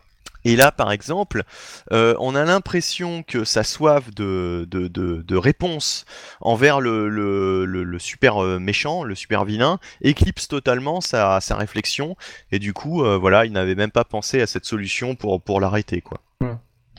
Bon, c'est. Euh, bah vas-y. Enfin, voilà, bon, c'est à peu près, euh, c'est à peu près la euh. review que je peux faire au, mieux, je dirais, vu ce que je m'en souviens. Et très franchement, c'est, je vais pas dire que c'est catastrophique, si tu veux. Dans le fond, c'est pas mal écrit, il y a pas de problème, il y a pas de, il y a, y a, pas Bendis qui se perd dans ses dialogues, dans son, dans, dans sa caricature c'est bien écrit, mais, très franchement, c'est pas, il n'y a pas de souffle quoi là-dedans quoi. Il n'y a pas de souffle et, euh, et honnêtement, le cliffhanger final, il, il est un peu euh, bon. Moi, le gros problème que j'ai avec euh, Man of Steel, c'est que pour moi, Bendis nous a fait One More Day sur, sur, sur Superman. quoi. C'est exactement ça. C'est-à-dire qu'on a en lieu et place de Mephisto, Jorel qui se ramène avec un, une proposition totalement euh, ridicule hein, finalement. Tu vois que, Superman que Loïs ne devrait jamais accepter et ils acceptent et en plus dans la précipitation c'est-à-dire que euh, là il pourrait accepter il dira à Jorel bon écoute euh, euh, on accepte ce que tu nous dis on a conscience que c'est mieux pour John reviens le prendre dans une semaine ou dans un mois le temps de le, préparer à ce départ parce que c'est quand même pas rien là on a l'impression que en 5 minutes alors là il n'y a même pas le temps d'aller pisser. Loïs dit bon bah bouge pas, je vais partir avec vous, je, je, je, je, démissionne, et puis et puis c'est bon, et puis et puis on s'en va. Enfin, je veux dire, c'est fait vraiment dans la précipitation, alors qu'il n'y a même pas d'enjeu dans le scénario de Bendis qui nous fait dire que euh, bah voilà, il faut absolument qu'il aille qu'il aille avec Jorel là tout de suite maintenant quoi, que c'est le, le, temps presse. Y a, y a donc c'est crétin, c'est crétin. Pourquoi, euh, pourquoi partir tout de suite euh, euh, En fait, on sent que Bendis veut nous raconter une histoire, qu'il a besoin de nous raconter cette histoire, enfin, que pour nous raconter cette histoire, il a besoin qu'il parte tout de suite, et il n'a pas de justification, donc tant pis, il ne justifie pas. Et, voilà. Et puis ça donne un drôle de, de, comment dire, de rôle à Clark qui laisse faire, quoi qui laisse faire. Euh, ça, comme dans One More Day, ça brise donc le couple, puisque euh, sans là parler de divorce et de, de mariage qui n'a jamais eu lieu, euh, là pour le coup c'est euh, une séparation. Euh, on se doute que Loïs euh, va partir dans l'espace pendant un petit moment et que peut-être elle reviendra changer ou, ou qu'il va se passer quelque chose. Enfin, je veux dire, il va forcément se passer quelque chose. Et surtout, tu ne laisses pas. Soyons, soyons un petit peu audacieux. Et, surtout, tu ne laisses pas partir ta femme et ton fils avec euh, quelqu'un comme Jorel qui nous a été décrit, euh, et on l'a bien vu dans le run de Jurgens juste avant, comme, euh, comme, un, comme un manipulateur patenté. Et, voilà, donc c'est totalement out of characters. Et, et en plus, oui, ça, ça, me fait vraiment penser à, à One More Day. Et il y a pire que ça, euh, je m'en suis rendu compte en discutant avec Marty l'autre fois. Il euh, y a un côté euh, Brand New Day aussi, donc c'était la suite de, One More Day hein, directement dans, Spider-Man. À l'époque, Spider-Man est accusé d'être le responsable d'une série de meurtres après laquelle on trouve à chaque fois, enfin dès, dès qu'il y a un mort, on trouve un, un Spider Tracer sur les lieux. il est accusé de ça et euh, la nouvelle petite amie euh, de l'époque, donc de, Peter Parker, à savoir Carly Cooper, euh, va enquêter euh, là-dessus, va être mêlée à cette intrigue. et là, on retrouve totalement la même dynamique avec Superman qui est accusé de créer des incendies dans, Metropolis, et ça, ça alors c'est pas encore sa petite amie, mais en tout cas, c'est une potentielle love interest euh, qui, euh, comme par hasard, euh, va enquêter et amener à enquêter là-dessus et, et, voilà. Et, c'est alors, à mon avis, c'est totalement le hasard, mais franchement, c'est pas de chance quoi. Non seulement il nous fait un remake de One More Day, mais en plus il nous fait, il arrive, il parvient à nous faire un remake du début de, de Brand New Day, en tout cas de l'un des éléments essentiels du, du début de Brand New Day quoi. Donc c'est, moi j'ai eu l'impression de, de, de, de lire la version de cette histoire euh, chez, euh, chez Superman quoi, avec Bendis. Marty, du coup. Euh... Bon, en fait, vous m'ôtez les mots de la bouche. J'ai pas grand chose de plus finalement à dire que vous. C'est vrai que. Alors j'aime bien parce que tu disais, je vais avoir surtout beaucoup de choses à dire sur euh, sur Superman et en fait non. Non non, bah je vous écoutais euh, religieusement, là, débiter la bonne parole. Non, je suis assez d'accord avec vous. Les, les caractérisations de certains persos, mais tu te dis mais comment mais Comment ils peuvent accepter de laisser euh, John partir comme ça? Que le gamin euh, ait envie de partir, je peux comprendre. C'est un gamin, il est un peu concon encore à cet âge-là, mais que puis euh, Loïs, elle se dit quoi? Bon, je vais démissionner, puis j'irai faire mon tour dans les étoiles. Je reviens, je sortirai mon bouquin. Il y a quelque chose qui va pas. Comment comment la Loïs normale qu'on connaît peut raisonner ainsi quoi? Et surtout euh, comment ne pas faire capoter ou tout du moins risquer de pas faire capoter le, leur identité secrète à John et à Clark en faisant ça aussi. Il y a, y a ce côté-là qui me gêne un petit peu quoi. C'est vraiment c'est juste une excuse pour que Superman ait un certain statu quo à partir du moment où Bendis reprend Superman et Action Comics. Alors ça peut amener des choses intéressantes hein, cette séparation du couple justement, on risque d'avoir peut-être une crise du couple, peut-être que Superman va être tenté par euh, quelqu'un d'autre qui sera plus présente et plus disponible à ce moment-là. Euh, pourquoi pas? Mais euh, c'est une grosse, grosse déception. Et puis, comme vous dites, la façon de se débarrasser de Rogorzal, mais pourquoi ne pas l'avoir fait plus tôt, quoi? Et c'est juste le mettre au frigo pour le réutiliser ensuite, en fait. Mais tout est facile, quoi. Ouais, c'est ça, ouais. là, là, on retrouve, on retrouve ma- malheureusement les travers de Bendis euh, sur euh, les X-Men dans le sens où euh, toutes les résolutions, euh, c'est- c'est- souvent ces arcs démarraient avec une intrigue qui pourrait être très intéressante et étaient réglés en trois coups de cuillère à peau avec une résolution hyper cliché. Ouais, il sait toujours pas faire une conclusion, quoi. Non, c'est ça. Je me rappelle par exemple d'un épisode où euh, il y avait un mutant surpuissant qui faisait son apparition. euh, Xavier euh, lui avait mis un verrou, un verrou mental pour le neutraliser. Et comme Xavier est mort, eh bien le mutant n'a plus de verrou mental et devient surpuissant et et, se déchaîne. Et la résolution, c'était que bah voilà, il y a une mutante qui remonte dans le temps et qui fait en sorte que les parents de ce mutant ne se croisent pas et du coup le mutant n'existe pas. C'est une résolution vraiment totalement conne qui va à l'encontre même du fonctionnement de de, de, de, de- de comment fonctionnent justement les voyages dans le temps, euh, la timeline, etc. Euh, Mais Bendis et- ne sait pas utiliser voyage dans le temps. hein. Chez Marvel, il a utilisé au moins de quatre façons différentes en deux ans. Donc, euh, Non mais ça c'est ça c'est euh, déjà c'est un problème. Mais c'était juste pour dire que Bendis repart sur des résolutions souvent qui ne sont euh, pas satisfaisantes et qui sont euh, hyper faciles quoi. ouais. Et puis, il provoque quand même un génocide dans cette histoire, merde. Il y a quand même la cité de Candor avec ses milliers ou millions d'habitants qui est détruite. Oui, et, Et- ça c'est le côté le côté cheap aussi. Euh, ça c'est le truc dont qu'on va retenir de cette mini, c'est euh, la mini où euh, Kandor disparaît, où finalement ils sont tous ils sont tous pulvérisés, alors qu'en plus c'est un, je dirais un, une intrigue qui court depuis euh, des dizaines et des dizaines d'années. euh, avec cette fameuse cité de Kandor, depuis qu'elle est apparue euh, dans les années euh, 60 ou 70 dans les pages d'Action Comics, ou Superman d'ailleurs, je, ne sais plus, je crois que c'est dans un Superman. Et, et, voilà, puis on balaye ça d'un revers de la main, de la, de la manche d'un seul coup en disant bah tiens ça fera du, du cheap euh, du, du, du, du cheap buzz quoi. Enfin voilà, quoi, c'est euh, sur- facile. Et encore une fois, la réaction des personnages. Supergirl, il le dit, ah, elle est anormalement calme, mais elle devrait péter un plomb. C'est une ado, ça a été une Red Lantern en plus, donc la colère, elle connaît bien. Euh, c'est, je comprends pas. C'est, ouais, il y a des problèmes. Après, ça, ça se laisse lire. C'est quand même plutôt bien dessiné. hein. Il y avait Adam Hughes sur le numéro 5 et c'est Jason Fabok qui jusque-là faisait deux trois pages, euh, qui l'a fait toutes les pages. Jason Fabok, son talent n'est plus à prouver. Hein. Ouais, Au et moins en de ce plus- côté-là, on se régale. Et en plus, j'ai envie de dire, Bendis, euh, à peine arrivé, euh, effectivement, il change plus ou moins les origines. En tout cas, pas de Superman, peut-être, mais de la destruction de Krypton. Euh, il, il- il, il fait disparaître Kandor. Euh, donc autant d'histoires potentielles qui auraient pu, euh, Ouais, des arcs à elle toute seule, ouais. ouais, enfin voilà, qui, qui auraient pu euh, se développer avec ça. Euh, il nous, il nous sépare Loïs de Clark. enfin, pff, et puis, Il réutilise Jorel aussi, qui. Oui. Tiens, d'ailleurs, petit correctif, il est bien. En fait, c'est bien Jorel qui apparaît dans Action Comics 3, comme j'ai dit avant, mais c'est bien, comme vous le dites, Geoff Jones qui en fait Mr. Rose, en fait. Ouais. Euh, dans l'arc avec Ulysse, euh, avec Oui, voilà, euh, John ouais. Romita Jr. au dessin, et ça devait être le numéro 34 de mémoire, euh, peut-être. euh, Euh, ouais, 38, Euh, je crois. Ouais, là, je vois que Mr. Rose est dans le 38. Ouais, ouais. Mais euh, bref.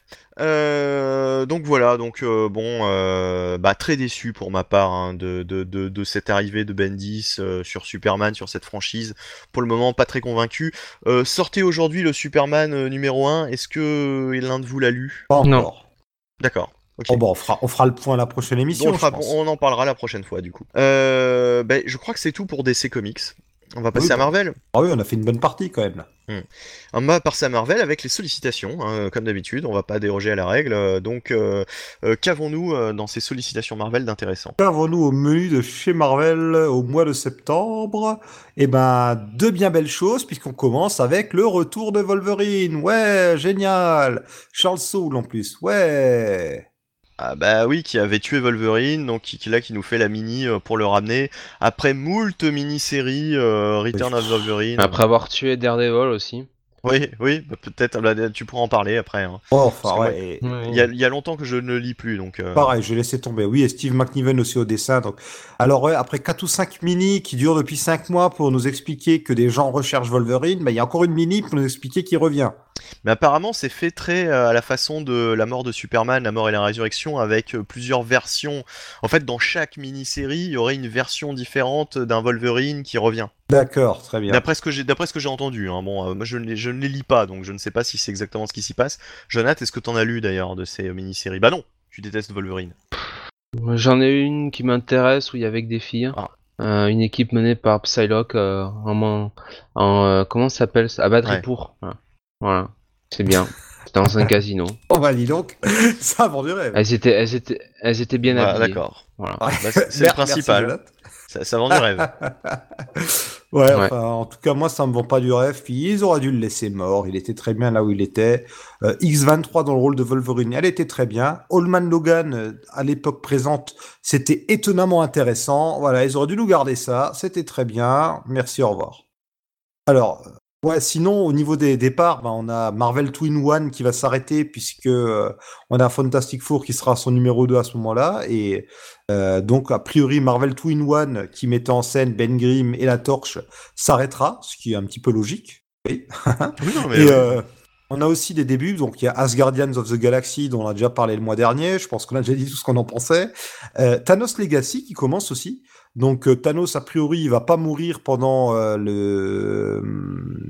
Euh, ah non, je dis des... euh, quoique, c'est peut-être dans, dans un monde parallèle, puisque le pitch de la série, c'est Thanos gagne à nouveau. J'a- j'a- J'adore ces, moments-là où ah non peut-être non non puis oui puis je ne sais pas. Le, problème, on va en parler tout à l'heure avec Infinity Wars, donc ce, cet event de l'été, c'est qu'on a euh, ce truc de nous proposer des versions fusionnées et des versions alternatives. Donc, vu que j'ai arrêté de suivre pour le moment euh, cet event, je peux pas trop dire exactement ce qui s'y passe. Donc, euh, je vais m'arrêter là avant de dire des grosses conneries. Et on a aussi le retour de la série Iceman. Ah voilà, là vous êtes content, non?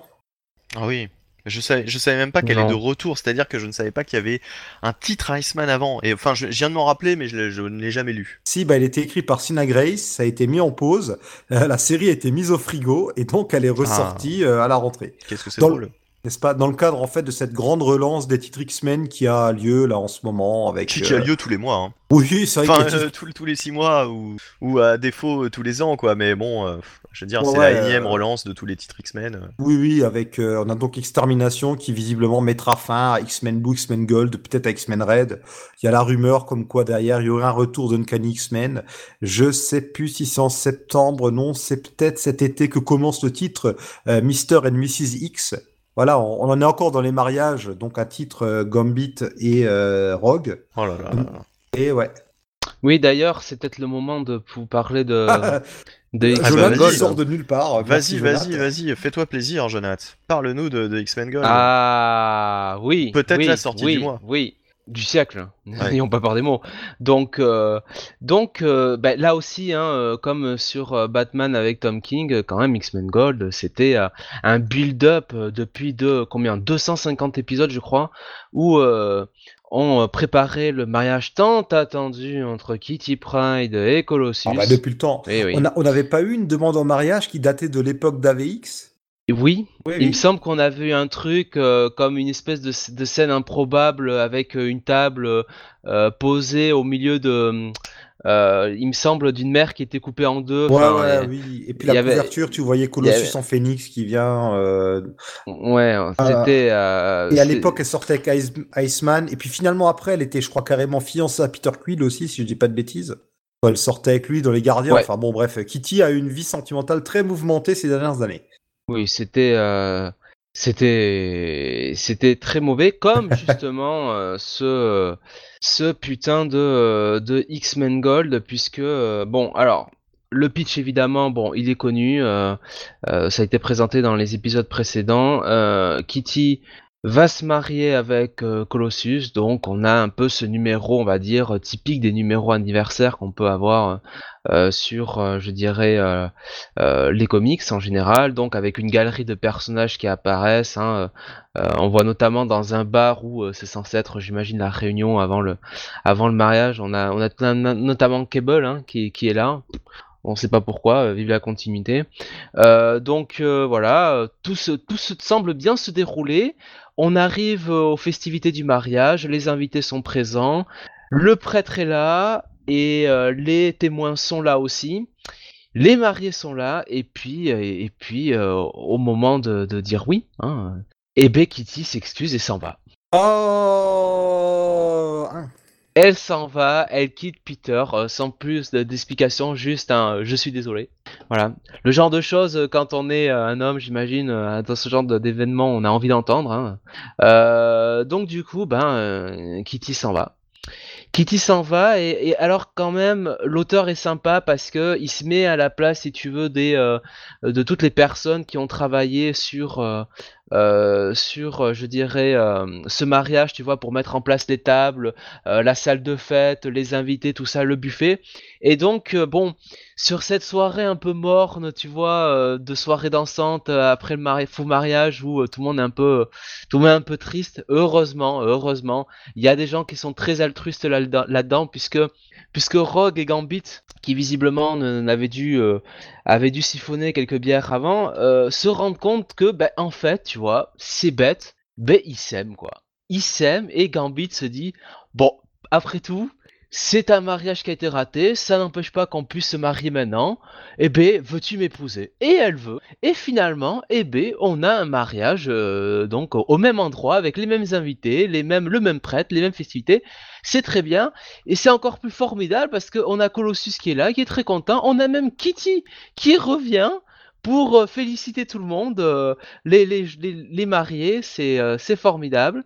Et donc on finit sur une discussion quand même hein, entre Colossus, qui est tel le héros déchu, hein, et sur sa colline, hein, assis en tailleur, et Kitty qui vient le voir, s'excuser, lui expliquer évidemment que ça ne pouvait pas le faire, qu'elle ne se sentait pas, qu'elle avait peur de, regretter un jour, qu'il ne méritait pas, euh, elle ne méritait pas son amour, Oh blablabla. là. Alors que c'est lui qui fait le coup Donc, depuis 10 euh, ans en plus. Donc voilà, et évidemment, bah, le fameux Mr. and Mrs. euh, euh, je ne sais plus comment ça s'appelle du coup. euh, Mr. and Mrs. X, donc nouveau titre qui commence ce mois-ci. Voilà, Mr. and Mrs. Eh bien, euh, c'est euh, c'est Rogue et, euh, et Gambit qui sont tous les deux mariés et effectivement, on se positionne bien là sur un rip-off de Mr. and Mrs. Smith avec Brad Pitt et Angelina Jolie. À ceci près qu'on s'imagine bien que euh, pour ils vont pas nous passer la moitié du run à se mettre sur la gueule euh, sans s'expliquer.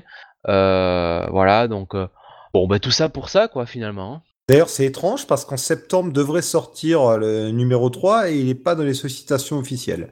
Bon, bref, euh, en tout cas, ils nous ont bien eu quand même, puisque mariage, finalement, il y a eu. Il y a eu mariage, mais euh, pas vraiment celui qu'on attendait, et un mariage qui sort un petit peu de, un petit peu nulle Bah, part. tu vois, quoi. ce procédé-là, de finalement ne pas nous offrir le mariage auquel on attendait, je trouve ça pas mal du tout. Par contre, ce qui est nul, c'est l'explication de pourquoi Kitty ne se marie finalement Voilà. Alors après, si tu veux, bon, euh, qui se marie, euh, qui se marie ou qui se marie pas, bon, euh, je t'avouerai que bon, c'est un couple qui me, qui m'enthousiasme tellement que bon, ça m'en touche une sans faire bouger l'autre.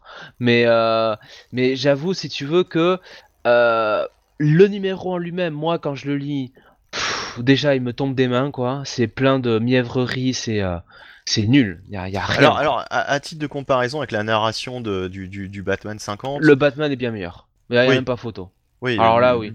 Pour, pour Euh, l'écriture, etc. Autant, euh, moi je te dis, le Batman, euh, bon, euh, le côté, euh, les deux qui euh, le dialogue, euh, tu vois, euh, tu vois, qui expliquent un peu l'un sur l'autre ce qu'ils pensent, tout ça. Bon, moi ça me saoule, tu vois, passer euh, une dizaine de pages, mais je trouve que la construction scénaristique en elle-même, elle est plutôt intéressante, en plus euh, illustrée par des, des- des dessins, qu'on appelle ça, euh, de d'auteurs, euh, d'auteurs majeurs. euh, Oui. voilà, je trouve ça intéressant. Je trouve qu'il y a quelque chose, il y a quelque chose à se mettre sous la dent, quoi. Quand même, on n'aime pas. Là, c'est vraiment, euh, putain, c'est euh, la galerie de personnages et puis euh, tout le monde qui se retrouve. Hum, alors, euh, haha, comment ça va? Ça fait longtemps qu'on s'est pas vu. Bon, enfin, tu vois, quoi, ça ne sert à rien, quoi.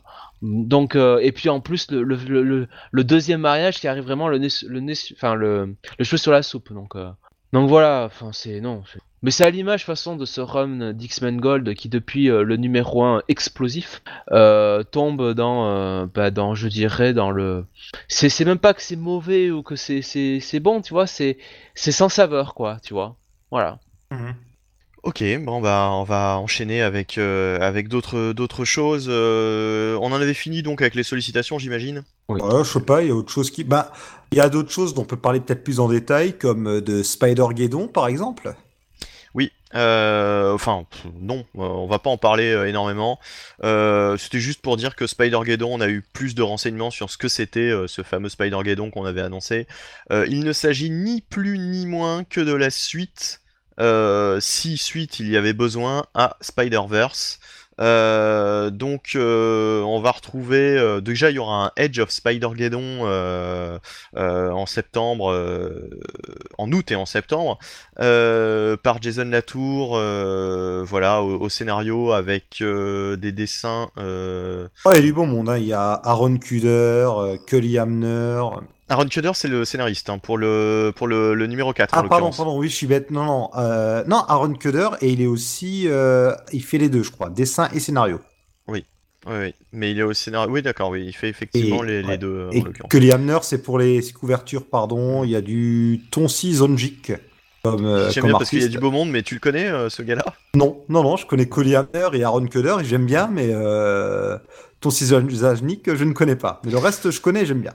Bon, en tout cas, ce Edge of euh, Spider-Geddon euh, aboutira sur Spider-Geddon et euh, Spider-Geddon, effectivement, oui, c'est une espèce de, de suite à Spider-Verse, donc cette espèce de d'univers où tous les, toutes les versions différentes de, de, de Spider-Man se retrouvent. Et ce sera scénarisé par... Nick Spencer? Bah non, par... Non, Christos Gage. Par Dan Slott et Ah, Christos Gage. Parce Voilà, que je vois. Christos Gage sur le zéro, en fait. Oui, non, mais euh. Dan Slott, Dan Slott revient donc à, à Spider-Man euh, avec ça. Euh, De toute façon, il a toujours fait que de la que de la guignolerie, j'ai envie de dire, hein, les trois quarts du temps sur Spider-Man. Euh, donc, euh, donc euh, finalement, il n'est pas parti totalement de Spider-Man puisqu'il va nous faire ce Spider-Geddon avec euh, son comparse euh, Christos Gage, euh, qui mérite mieux selon moi que d'être le, le sous-fifre de Dan Slott, mais bon, euh, Ah, totalement, oui. Voilà. Totalement, totalement, totalement. Surtout sur un projet comme ça, euh, pff, au secours, au secours, quoi. On avait déjà eu une série qui s'était complètement cassé la gueule, euh, euh, avec une bande, un petit peu comme les exilés de différentes versions de Spider-Man qui traversaient les dimensions. Ouais. Ça s'appelait Sp- Spider-Webs, non? Non, pas Spider-Webs. Web, Web Warriors. Web, Wa- Web Warriors, ouais. Euh, Enfin bref, c'était pas terrible. C'était pas terrible, on va pas se mentir. C'était pas, c'était pas extraordinaire. Bref, bon, allez, enchaînons avec autre chose. Euh, Terminons-en avec les sollicitations, à moins qu'il n'y ait Bon. plus rien, à, plus, rien à, plus rien à en dire. Bon, j'ai plus grand chose à dire. Encore une fois, je vais me répéter comme avant, mais là, les séries qui viennent de débuter ou qui se débutent ce mois-ci vont euh, tranquillement mais sûrement achever leurs euh, premiers arcs ou commencer leurs seconds arcs, en fait. On verra euh, quand on y sera, quoi. Ok, donc euh, enchaînons euh, et arrêtons avec les banalités. Euh, donc tout simplement pour dire qu'il y aura en octobre et novembre des tie-ins à Infinity Wars, trois tie-ins et consacrés. Alors on parle d'Infinity Warps, je ne sais pas du tout ce que c'est Infinity Warps. Alors, c'est en fait des personnages qui vont fusionner. Il y avait, C'est ça, oui, c'est les fusions ouais. en fait. C'est ça, d'accord. Oui, voilà, ouais. Alors, c'est qui? C'était Chris Bacalo, je crois, qui avait euh, teasé ça, euh, les fusions. Je dis pas de bêtises, c'était amusé à fusionner des personnages ensemble.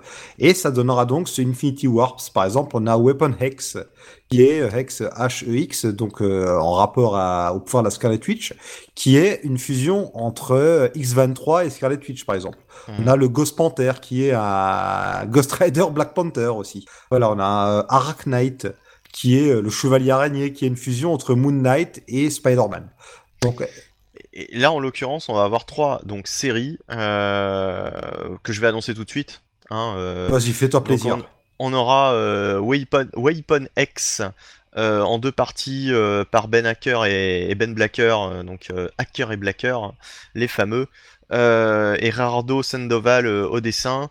Euh, donc voilà, Weapon X, je ne sais pas, on a l'impression que c'est une fusion entre euh, Bah, Scarlet Witch, c'est Wolverine. X23, ce que j'ai dit avant. Ah voilà, c'est ça, oui, c'est cette fameuse, c'est cette fameuse, ce fameux personnage. Oui, effectivement. Ça fait plaisir Euh, de voir qu'on est écouté quand même. Arachnite, bah de toute façon les, les auditeurs écouteront, hein, les auditeurs jugeront, monsieur. Les j'espère- auditeurs jugeront. J'espère qu'ils retiendront pas mon, ma bêtise de dire euh, j'avais Si, hésité si, bah, entre les deux. surtout, surtout Oui. que ça. En fait, ouais, c'est pas Bacalo, c'est Ramos. J'avais hésité entre les deux. J'ai fait plouf, plouf, plouf. J'ai dit, allez, ça se trouve, c'est Bacalo. Et l'ont perdu, c'était Ramos. Voilà, donc Arachnite, euh, toujours en deux parties, hein, c'est toujours de, de- des mini en deux, par euh, Max Bemis et Humberto Ramos. Donc la fusion de. Je Moon- sais pas. Moon Knight et Spider, Spider-Man. Ah, Moon Knight et Spider-Man. Ah, sans peut-être qu'elle... ah, peut-être Scarlet Spider, peut-être. Ouais. L'un des deux, enfin une araignée. Scarlet et-. Bah, en tout cas, ce serait intéressant parce que le côté psychotique de Scarlet Spider avec Moon Knight, euh, voilà. Enfin bref. Et euh, on a ensuite Ghost, Ra- Ghost Panther, pardon. euh, donc là, vous aurez compris le principe. Par Humberto Ramos. C'est pour la couverture, Ramos. Il n'y a rien Oui, de plus c'est juste, juste la couverture. On, on ne connaît pas alors l'équipe, l'équipe créative. J'ai l'impression. Ou bien alors tu as peut-être le renseignement, mais moi je ne l'ai pas. Euh, Ghost Panther, euh, voilà. Donc euh, bon alors on est vraiment dans ces dans ces histoires de fusion, de de, enfin c'est tout ce que je déteste quoi. C'est de, de- depuis, le bac, depuis du bac à AVX, sable, quoi. depuis AVX, voilà, chez- on est dans le dans le, on a l'impression que Marvel a découvert les mangas et nous sort des fusions, des Megazords, ce genre de trucs. Et d'ailleurs, on pourrait même peut-être faire une transition avec euh, le premier numéro, soyons fous, de euh, de Iron Man Tony Stark, Tony Stark Iron Man que nous avons lu ce mois-ci. Ah oui, oui. oh, bah, Vas-y, Benny, je sais que tu meurs d'envie d'en parler. Sauf si quelqu'un d'autre veut en parler à ma place, mais euh, euh, bon, alors je, je, je, je, je vais en parler. D'ailleurs, on parlait de Dan Slott hein, avec euh, Spider Geddon.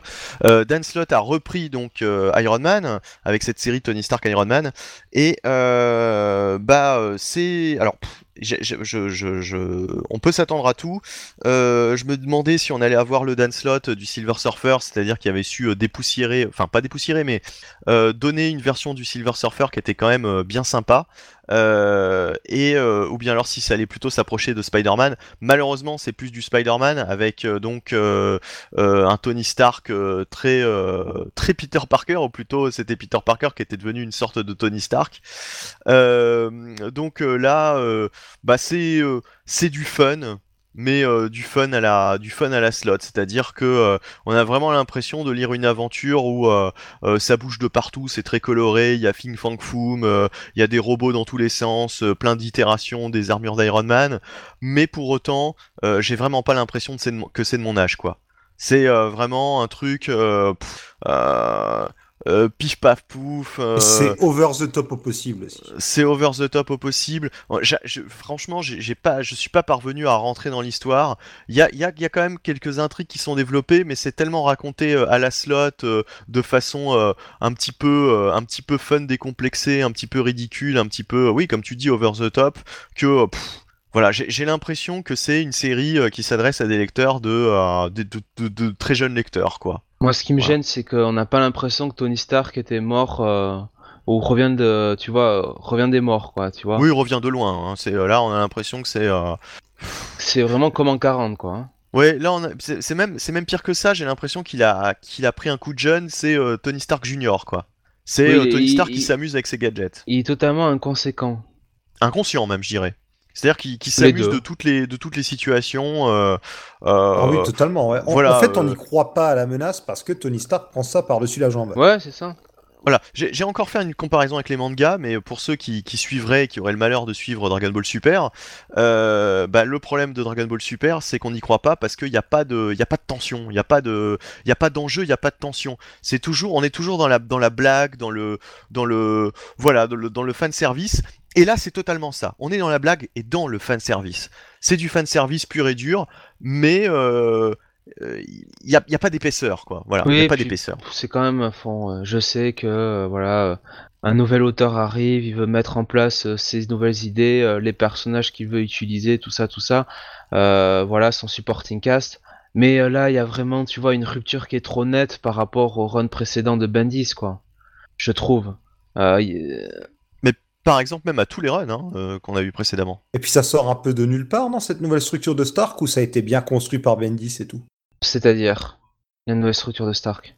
À, à- à chaque fois, il y a. euh, Avec euh, tous les, les, les- les, euh, comment dire, le- l'espèce de, euh, de Team Stark là qu'il y a là? Oui, voilà, oui. Ah oui, non, mais ça c'est totalement nouveau, c'est justement ce que je te dis, quoi. C'est. Et, en euh, plus, c'est ah, vraiment ce qu'on a eu. On a l'impression d'être euh, toujours resté dans, dans, dans Spider-Man, puisque avec le, le Parker, euh, c'était quoi Parker Solutions Non, Parker euh, Industries. Industries, tout simplement. Euh, c'est Stark Solutions, ouais, justement. Je confonds, tu vois. En plus, euh, ça tombe bien. Euh, euh, Parker Industries, eh ben, on avait euh, ce supporting cast, cette espèce de, de, de, version de Tony Stark à la, sauce Peter Parker. Et, et, du coup, on a l'impression qu'on n'est pas que, que, Slot n'est pas n'est pas ressorti de cette série, quoi. Ou plutôt qu'il y était déjà à l'époque où il écrivait Spider-Man. Donc on n'a même pas l'impression, si tu veux, de lire une nouveauté, quoi. Je, veux bien, si tu veux, que bon, euh, Tony Stark, il a un côté un petit peu flamboyant, un bravado, tout ça.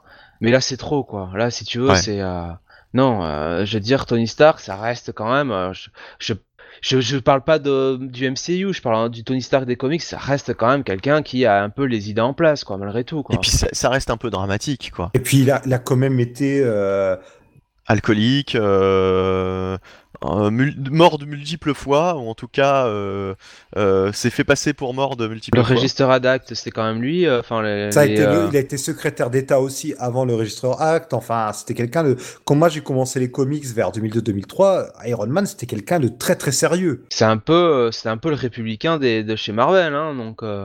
Euh, et puis bon, euh, là, euh, chez Bandis, il y a quand même eu, alors, enfin, le run de Bandis, croyez-moi, c'est pas ma tasse de thé, mais bon, il a introduit toute une, comment dirais-je, une, oui, des, des, des, secrets, une nouvelle mythologie autour de, autour de Tony Stark avec des, voilà, des nouvelles, des nouvelles révélations. Et là, finalement, bah, c'est comme si, bah, c'est comme si tout était, bah, tout était reparti à zéro, quoi, comme si c'était reparti en 40, quoi. Et il y a ce côté en plus avec un perso qui est introduit qui est vraiment le, le comic relief et euh, euh, ouais, c'est euh, bon. C'est pas, c'est, c'est, pas très. je sais que c'est qu'un premier numéro, mais très franchement, ça, le ton qui est employé, le ton général, hein, me, choque plus que l'histoire en elle-même, quoi. Tu vois. C'est vraiment ce ton là, je envie avec ce, ce, personnage qui est embarqué. Alors, autant j'aime bien la dynamique entre le personnage qui est introduit et Jocasta, ils introduisent une dynamique entre les deux qui sont qui est assez sympa, mais euh, clairement il est censé représenter le lecteur qui est perdu au milieu de tout ça et mine de rien, à travers les yeux de ce personnage, je ressens quand même un certain dynamisme à l'histoire. J'ai quand même été emporté, j'ai pas adhéré, mais je reconnais. Alors là, c'est notamment euh, le dessinateur qu'il faut peut-être aussi féliciter, mais on s'est mouvementé quoi. On a cette impression de fluidité, euh, d'imminence du danger, du besoin qu'il y a de vite agir. On le ressent mais c'est la gaudriole, quoi. On prend pas ça au sérieux. Ouais, c'est ça. Après, c'est très beau. C'est très beau, mais euh, Spider-Man, euh, bon, avec Humberto Ramos, c'était très beau aussi. Hein. Ouais, voilà, enfin, ça me laisse aussi assez euh, dubitatif, tout ça. Et puis Fing Fang Foom, il a pas son slip, merde. Pas Fing Fang Foom, hein. Bon, enfin voilà, c'est euh, ça m'a pas du tout donné envie d'aller euh, suivre cette série et de lire la suite. Et puis le méchant qui nous est utilisé, euh, c'est très cliché comme euh, comme intrigue pour du pour du Iron Man. Bah d'ailleurs comme comme tout ce numéro, hein, c'est quand même un numéro très cliché, mais en plus avec l'écriture de slot. ça donne un tout ouais qui qui qui, qui n'est j'ai vraiment l'impression que c'est pas pour moi quoi que c'est plus de mon âge que ça n'a ça n'a plus d'intérêt euh, bon, euh, bah finalement, on a, on a pas mal d'autres, d'autres comics à reviewer euh, du côté Marvel. Je, vous propose qu'on enchaîne les reviews. Hein. Oui, oui, allons-y. Allons avec, un, avec un truc beaucoup mieux, j'ai trouvé. Moi, c'est moi, c'est mon coup de cœur du mois. Oh, bah, c'est la meilleure lecture. C'est le Sentry numéro 1. Ouais, le Sentry numéro 1. Alors, je peux la faire celle-là? Oui, vas-y. Ok, alors parce que ça m'a beaucoup plu aussi. Donc Jeff Lemire sur Sentry. Alors ah, Jeff Lemire, ce scénariste qui, euh, lorsqu'on lui confie une équipe, c'est pas top, mais dès qu'on le laisse soit faire ses trucs tout seul, soit qu'on lui confie un personnage solo, ça devient formidable. Et j'étais très curieux de voir euh, ce que Lemire ferait de Sentry, qui est quand même un personnage assez compliqué à écrire parce que mine de rien, passer euh, la première mini-série euh, on en a un peu fait le tour. Alors, on rappelle le principe. Sentry, c'est ce personnage qui a été introduit au début des années 2000. On nous l'avait présenté comme un personnage créé par Stanley, mais qui avait été oublié et jamais publié.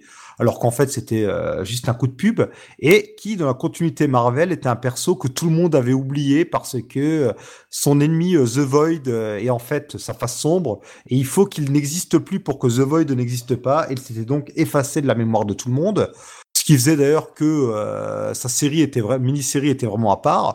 Bendis l'a ramené dans les New Avengers, l'a tué à la fin des Dark Avengers, et Sentry était revenu, enfin il l'a tué pendant Siege plutôt, et Sentry est revenu euh, sans que je le sache, je crois que tu ne le savais pas non plus Bunny, récemment dans un titre Doctor Strange si je dis pas de bêtises. ça nous est très vite rappelé sans vraiment être expliqué au début de l'épisode. Ah, le problème, alors là, c'est aussi un petit coup de, un petit coup de gueule que je vais avoir euh, de manière générale, mais, euh, mais là, je l'ai, enfin, je l'ai, je l'ai, je l'ai bien ressenti sur ce, sur ce comic book, c'est-à-dire qu'on te dit simplement dans le résumé que euh, Doctor Strange l'a fait revenir, euh, voilà, et, c'est tout, sans, sans, plus de, sans plus d'explications. Mais on ne te dit pas dans, dans quel comics ça s'est déroulé. Ouais. C'est-à-dire que, euh, oui, ok, Doctor Strange était, euh, était lié à ça, donc euh, tu peux imaginer que ça s'est passé dans, dans, dans, dans, la série Doctor Strange, mais tu peux aussi imaginer que ça s'est passé dans un one-shot, ouais. Euh, ou dans un numéro annual, ou dans une autre série dans laquelle il y avait aussi le Doctor Strange. Ouais, la série Doctor Strange and the Sorcerer Supreme, peut-être. Ou, ou, ou, ou, même il y a des années, tu oui. peux, enfin, on te dit pas quand. Ou peut-être un, un, titre Avengers ou Strange était en caméo, enfin, on n'en sait rien du tout, quoi. Oui, voilà, c'est ça. Et euh, euh, pourquoi il n'y a pas simplement un éditeur qui te met euh, voir tel épisode, aller lire euh, tel truc, quoi? Parce qu'en plus, euh, on est vraiment, enfin, ce serait, ce, ce, serait intelligent de la part de Marvel de nous dire, tiens, allez voir ça, et puis, euh, bah, peut-être que ça te donnerait envie, du coup, de, de lire le, le, Doctor Strange de, euh, de Donny Cates, oui, quoi, par exemple. Surtout, ce qu'on oublie de dire tous les deux, c'est que entre Siege et euh, le Doctor Strange, Sentry était en fait revenu dans Uncanny Avengers, rappelle-toi. C'était oui. un cavalier de la mort, et on l'avait laissé euh, dans ce statut-là, il me semble. Donc, ouais. Mais c'était pas un robot ou un truc. Ah non, non, c'était pas un clone ou je sais pas quoi. Enfin, moi, je, je non, sais non, plus. C'était, c'était, c'était le bon. Euh, en tout cas, voilà, Sentry est de retour. Et au début de cet épisode, on découvre que euh, Sentry a en fait une double vie. Alors là, on revient sur le côté euh, schizophrène du personnage. Dans les anciennes séries, on avait découvert que sa double vie, c'était que il était Sentry, mais il était aussi The Void. Et là, donc, en fait, ce qui se passe, c'est que la nuit, lorsqu'il dort, il va dans un monde où il peut être Sentry et il affronte The Void avec toute sa Sentry family. Avec il y a, y a Scoot, son, son sidekick, qui existait déjà avant. Euh, Watchdog qui existait déjà avant aussi. On ça rappelle. Suprême, ça. Cette série Totalement. de. Totalement. Euh, de, de, de, d'Alan Moore. Tu m'ôtes les mots de la bouche. Voilà, et euh, c'est, c'est, c'est, ça fait vraiment penser à Suprême, euh, ce, cette version de Sentry, euh, avec donc du coup, oui, euh, plein de versions, euh, toute cette famille de, de, de, de cette famille Sentry. Euh, Inspiré à la fois de Captain Marvel et de Superman, en fait, comme Suprême. Oui, puis il y a un côté euh, mise en abîme euh, qui était euh, très très pro qui est enfin très très proche, qui était très très ah oui dans le présent oui. dans, dans, dans, dans, dans, Suprême quoi. Dans le Suprême d'Alan Moore, totalement. Oui, C'était une déconstruction de Superman en fait. Et, et, non pas le Suprême de Tintin. mais qui est qui, qui, est très très Comment rebondir là-derrière Bon, je reprends la review si tu veux. non, oui, non, non, mais attends, attends, attends. Et justement, on pourrait en discuter longuement euh, euh, des super-héros comme ça, mais euh, ce Sentry peut faire penser à Suprême, effectivement peut faire penser aussi à Miracle Man un petit peu. Euh... Oui, oui bah, Miracle Man qui lui-même était un, un rip-off de Captain Marvel qui était un rip-off magique de Superman. Donc voilà, on, voilà, on y revient voilà. toujours en fait. Voilà, voilà, voilà. Euh, et euh, comme tu dis, le côté schizophrène euh, me laisse rêveur, euh, sachant que Jeff Lemire a, a écrit Moon Knight. J'aimerais voir un jour un tandem, un arc, au moins le temps d'un arc, un tandem avec Sentry et Moon Knight qui sont un petit peu les version euh, psychotique, euh, schizophrène de euh, Batman, Superman, quoi, chez Marvel, finalement. Ouais, je... Oui, totalement. Ouais, c'est une très très bonne idée, ça. Et, et, donc... et, et, un tandem ou voir une équipe, si tu rajoutes Légion, t'as une équipe aux multiples personnalités, aux multiples facettes. On peut imaginer un, un leader euh, qui les rassemble, qui pourrait être le Doc Samson, euh, le, le, le, psy. Et là, on a une série euh, extraordinaire de fous furieux. voilà, voilà. Euh, idée, cadeau, hein, j'ai envie de dire. Euh, ou pas, mais on n'aura peut-être jamais ça. Euh, enfin bon, en tout cas, moi j'aimerais bien voir un truc comme ça, quoi. ce serait, ce serait pour une fois, ce serait une série, comment dire, un petit peu. ce, serait, ce serait un nouveau concept, quoi. Enfin, voilà. Oui, oui, oui, oui. Bah, on n'a jamais eu assez... d'équipe de, comme ça. Je serais assez favorable aussi à ce genre de, de projet, quoi. Ce sera assez intéressant. Et donc, ouais, voilà, en fait, on découvre que euh, il est de retour et que la nuit, lorsqu'il dort, il affronte, alors on sait pas trop, c'est ses rêves, une autre dimension, The Void. Et la journée, il vit sa vie qui est, ma foi, pas très joyeuse. Il retrouve d'ailleurs l'alter ego de Scoot qui, lui, est assez nostalgique de leur ancienne vie. Et Jeff Lemire va construire toute son histoire là-dessus, sur ce et, héros. Euh, et il y a qui... un côté... Euh... Euh, bah d'ailleurs j'ai oublié euh, le, le- le nom de cette série euh, de Jeff Lemire dont j'avais parlé il y a euh, il y a quelques temps là, une série. Euh, bah voilà, bah ça va pas me revenir, hein, euh, qui est peut-être publié chez Image euh, ou je ne sais plus, mais euh, qui sort qui sort chez Urban euh, avec des super-héros qui regrettent leur leur ancienne Black. Hammer. Black Hammer, voilà Il y a exactement. un côté, il y a un côté. Black Hammer, ouais. Il y a un côté Black Hammer. Dans le, dans le côté. Euh, euh, euh, ben voilà, ils, ils- ont souvenir de leur ancienne vie de, de super-héros euh, et ils ont envie de d'y revenir, quoi. Ouais, ouais, il y a ce côté nostalgique euh, de Black Hammer qu'on retrouve aussi ici. Ah, il recycle un petit peu ses idées, le père euh, Jeff Lemire. Mais en même temps, c'est tant mieux. Enfin, je veux dire, c'est c'est c'est logique, quoi, qu'un auteur. euh, Ou alors, peut-être que Marvel est allé le chercher justement à cause de Black Hammer. Peut-être, peut-être. Il y a peut-être de ça aussi. Euh, enfin, moi, j'ai pas trop envie non plus de spoiler ce qui se passe. Clairement, ma lecture du mois, et je vous encourage à y aller, c'est... Bah, il y a un twist, hein, euh, il se passe quelque... voilà, donc euh, euh, et ça ça ça donne envie vraiment d'aller voir la suite là. Un twist, et qu'on le voit venir ou pas, on n'est pas déçu cette fois-ci. Non, non, non, non. C'est euh, très très bien. Jonathan, tu l'as lu euh, ce Sentry numéro 1 Non. D'accord. Eh ben, Bah, tu as tort, voilà, tu devrais Non, les non, lire. non, mais on t'encourage euh, vraiment à aller voir parce que. Au lieu de lire du que- Daredevil, va lire ça. Parce que c'est très très bon, très très bon. Si t'avais lu 604, tu dirais pas ça. Mais justement, tu peux nous en parler. Vas-y, enchaîne. Vas-y, explique-moi pourquoi j'ai tort. pourquoi on a eu tort de ne pas aller voir euh, Daredevil plutôt que d'aller euh, lire Sentry, quoi. Darede- Daredevil 604, toujours écrit par, Charles Soule, par Charles Soule. qui hein, nous fait un run d'anthologie, peut-être le meilleur run de tous les temps sur Daredevil. Ouf, je crois que Frank Miller, il peut... Il peut aller se rhabiller. hein. Oh, oui. C'est pour ça qu'il vient Oh, à la oui. Comic Con, il a le temps maintenant, il a, il a plus rien à faire. C'est ça. Il a du temps, du temps, du temps à perdre. Voilà.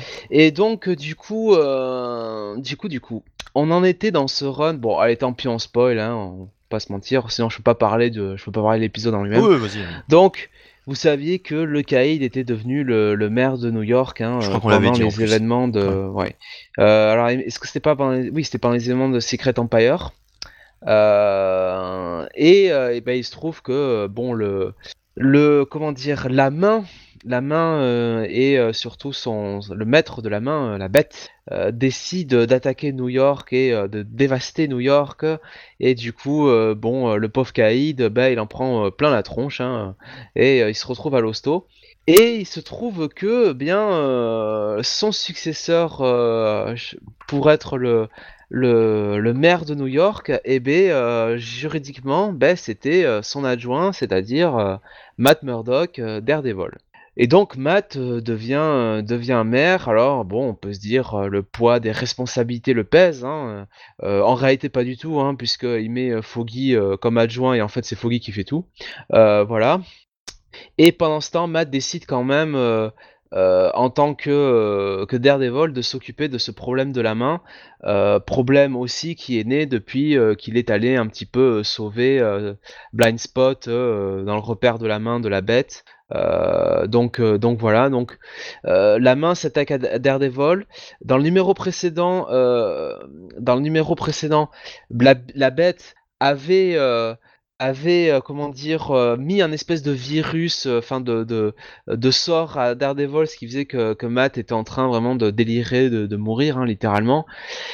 Et c'est là que démarre notre numéro 604 extraordinaire avec l'apparition d'un prêtre, un prêtre noir, bon, que semble connaître Matt, puisqu'il va se confesser souvent avec lui. Et ce prêtre, visiblement, n'a pas l'air choqué par ces problèmes un peu surnaturels, puisqu'il nous sort un, un exorcisme du plus bel, euh, je dirais, bah, digne de mystère, hein, tout simplement. euh. Souvenez-vous euh, de Mystère sur TF1. Et on a quand même des, je dirais là, Charles Soule qui se lâche totalement avec un prêtre qui, qui dit, tu vois, d'une manière vigoureuse des versets en latin euh, pour faire sortir la bête de Matt Murdock. Évidemment, ça marche, hein, ce serait quand même gênant sinon. Et il explique à Matt qu'il est très au courant des problèmes de la bête et de la main depuis, depuis des années et qu'il fait partie en réalité euh, d'une succursale du Vatican, d'une confrérie de prêtres tueurs, euh, de prêtres surentraînés, GI, que dis-je, de prêtres qui volent carrément avec des jetpacks et qui vont aller se battre contre les ninjas de la main qui sont en plein New York et on a en fait un épisode où on a une grande, ba- grande baston entre Daredevil Des euh, prêtres et son volants. armée de des prêtres volants en jetpack. Et des ninjas. Et les ninjas de la main. Et voilà, c'est euh, c'est du grand n'importe quoi. Euh, le Kaid revient à un moment donné, euh, tu sais. Ouais, qu'est-ce que le, le bordel Kaid- le sortez revient, le tu fusil. sais, avec la, la perf, avec la perf, euh, avec une béquille, tu sais, à moitié mort. Euh, je suis pas mort. Enfin, c'est euh, c'est n'importe quoi. euh. C'est, on sent que le type, si tu veux, il en a marre. Il en peut plus, donc il se dit bon allez, je fais n'importe quoi et puis. euh, Des prêtres volants à jetpack. Oh putain, c'est bon. là, mais- Exorciste en plus. Exorciste, alors c'est c'est euh, c'est du génie quoi. C'est c'est dans ces mots-là, euh, c'est dans ces moments-là qu'il faut vraiment dire c'est du génie. C'est dans ces moments-là qu'on est, qu'on est content d'être fan de comics.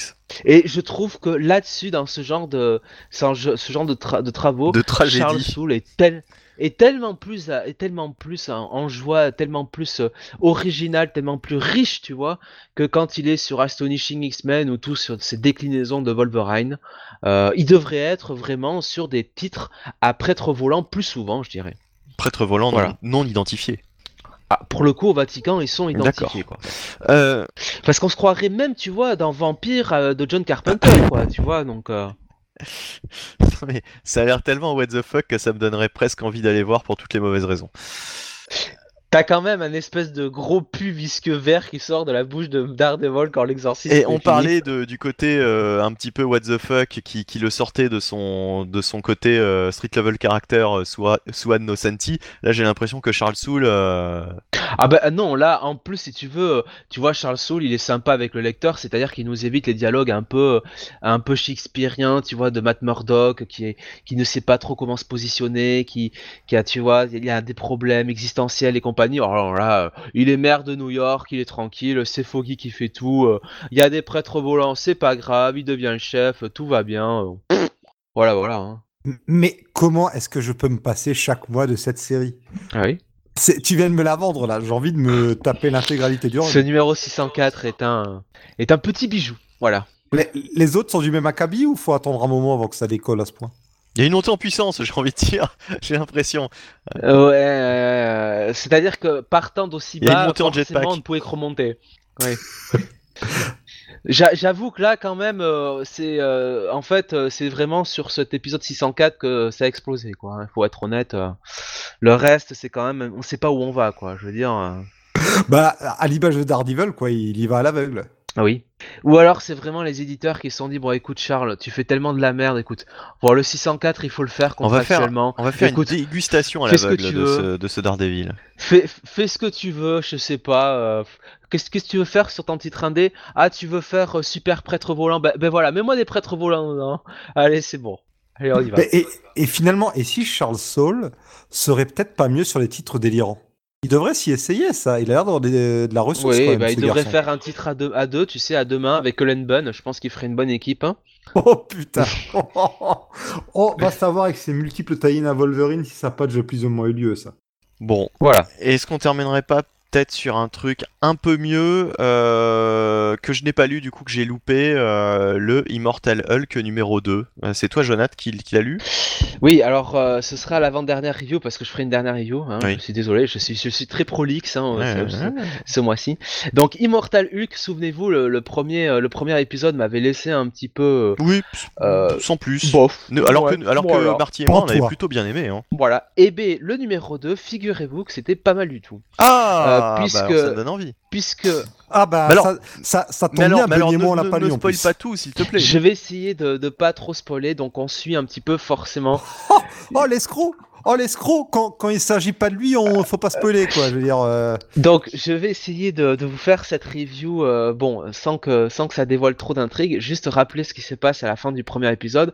On a euh, en fait, bon, euh, clairement, euh, on se doute que le FBI va commencer à enquêter sur, euh, euh, sur Bruce Banner qui est de retour. On se doute bien que le FBI a compris que... Ju- ju- juste pour, pour, pour, pour préciser, euh, parce que tout à l'heure c'est vrai qu'on a spoilé euh, par exemple Batman, mais on était obligé de spoiler pour pouvoir en débattre. C'était là, là, là, on n'a pas, on n'est pas obligé de débattre euh, sur ce numéro, donc, euh, donc Oui, oui, ne, oui. ne- spoilons pas tout. De toute façon, on n'a pas spoilé. Regarde, Sentry, on n'a pas spoilé. Oh, mais non, mais non, mais je te taquine. Eh oui, Oh non, là, mais, que non, vous mais, êtes premier euh, degré, monsieur Bonny. Disons-le, disons-le clairement, on ne spoil que si on est obligé par la force des choses de discuter de quelque chose qui fait qu'on doit, on doit spoiler.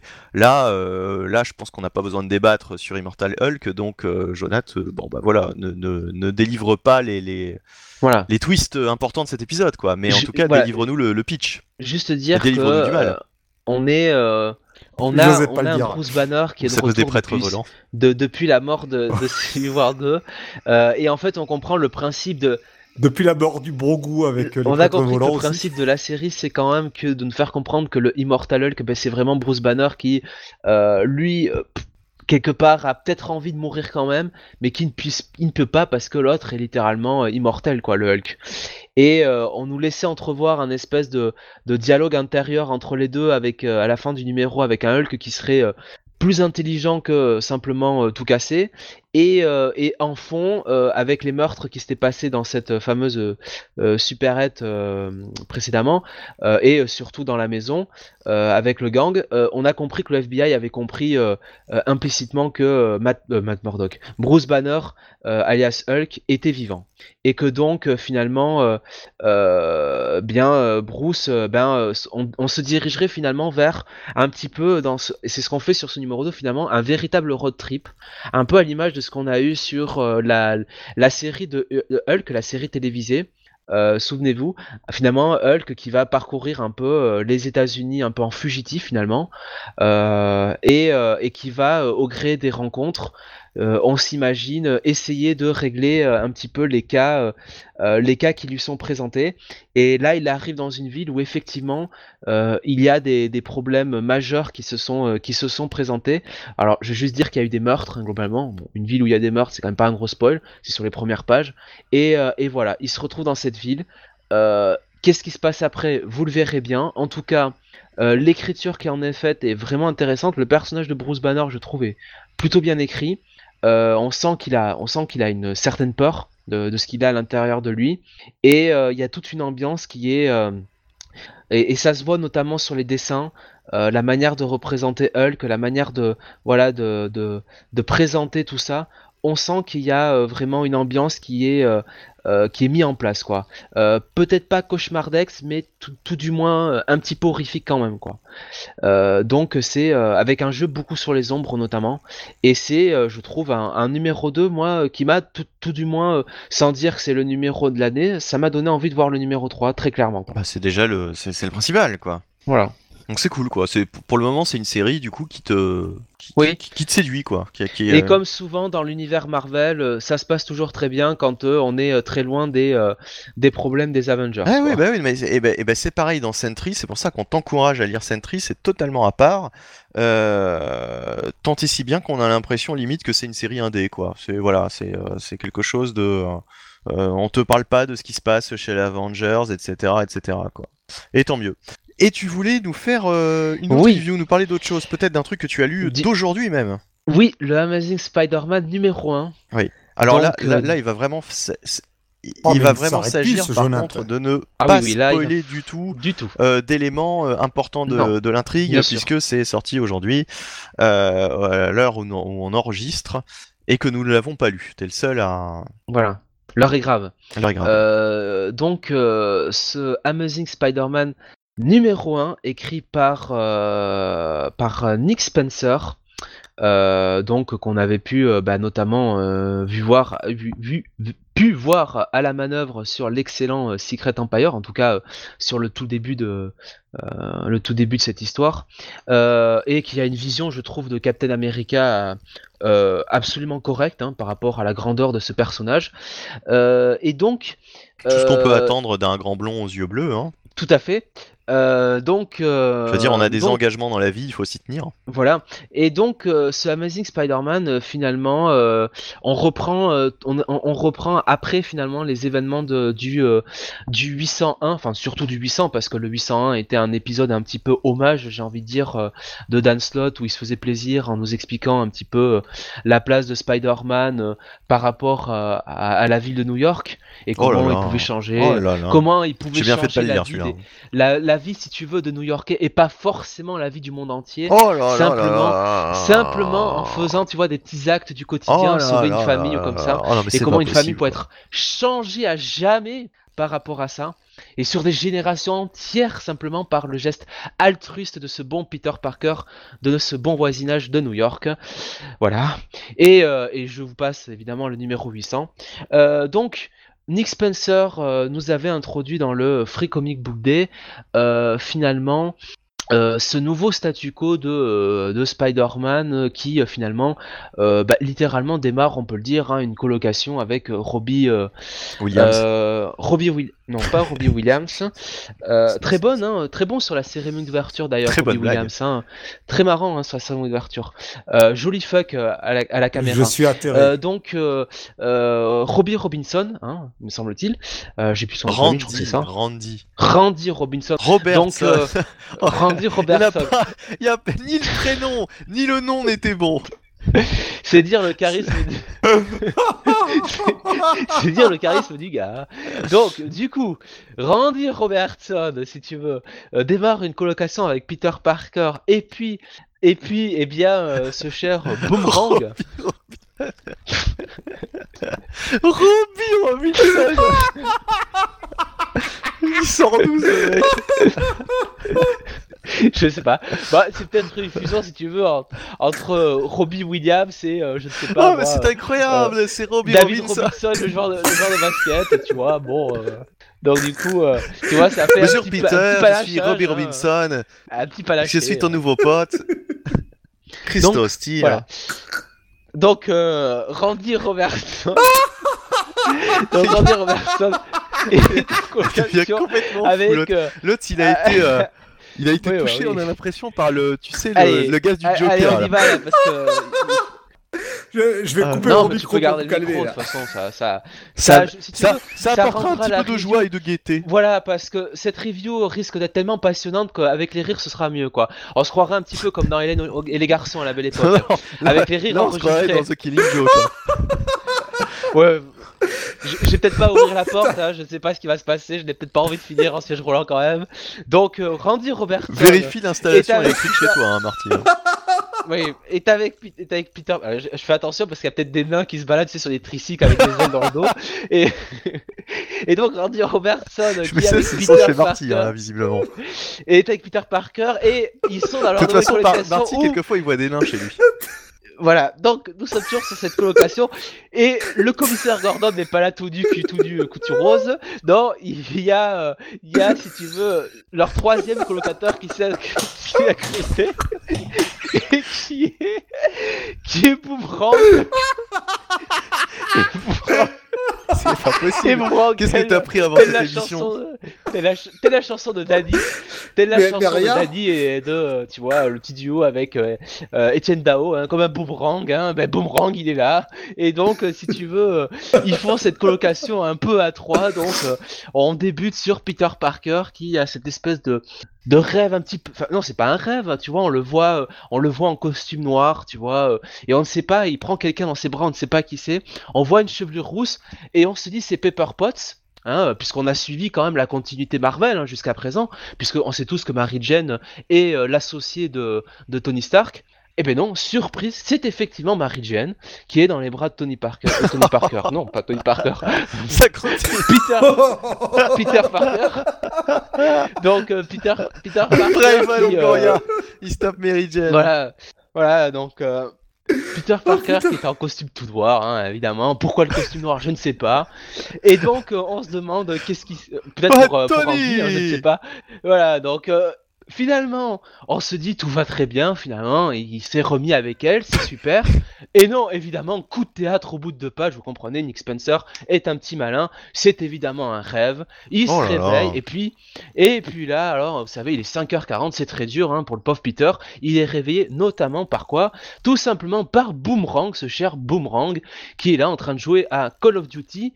Alors, comme au du- Call of Duty, qui, je crois, euh, si j'emploie bien les termes, euh, et se passe en Latverie. Tu vois, c'est Call of Duty Latveria. C'est-à-dire que en juin, tu vois la blague avec la continuité Marvel. Oh, bah, c'est marrant chez Nick Ouais, Spencer. moi, moi, moi, moi, ça, ça- ça me- ça peut me faire marrer, Oh, mais, mais, mais est-ce que, alors, euh, j'ai j'ai quand même un doute, est-ce que ce premier épisode te place quand même une intrigue intéressante ou est-ce qu'on est euh, vraiment dans la blague, quoi? Non, pas du tout. Pas du tout, absolument pas du tout.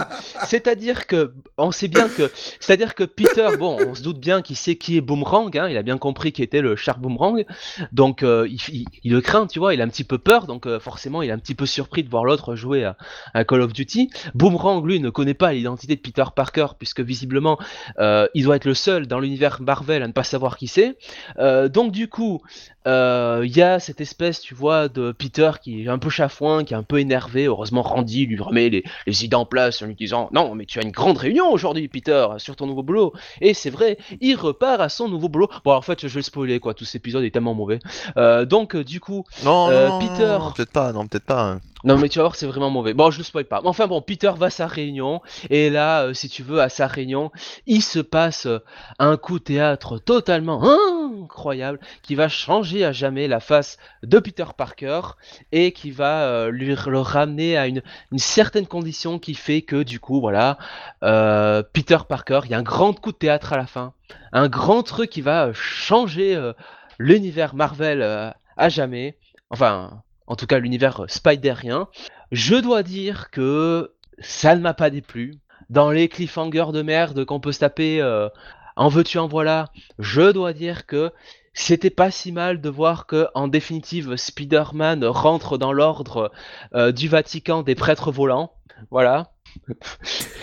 en réalité, non, plus sérieusement, le coup de théâtre qu'il y a et enfin le, le, le, twist final, le cliffhanger est, est plutôt ah. intéressant et disons que voilà, au moins. Et je pense surtout, je pense que l'histoire en elle-même, ce numéro 1 est, euh, bon, est mauvais, hein, faut le dire. C'est pas bien. C'est écrit, c'est bien écrit, voilà. C'est pas, c'est pas une catastrophe en soi, mais ce qui est raconté est très peu passionnant, quoi. Et euh, bon, on en a marre, quoi. Tu vois, c'est toujours les mêmes codes à chaque fois. Ça fait Alors, est-ce qu'il vaut mieux, Par contre, est-ce qu'il vaut mieux, euh, Jonath, toi qui as lu les deux, commencer par un, à la manière d'un Tony Stark Iron Man, c'est-à-dire en foot partout, dans tous les coins.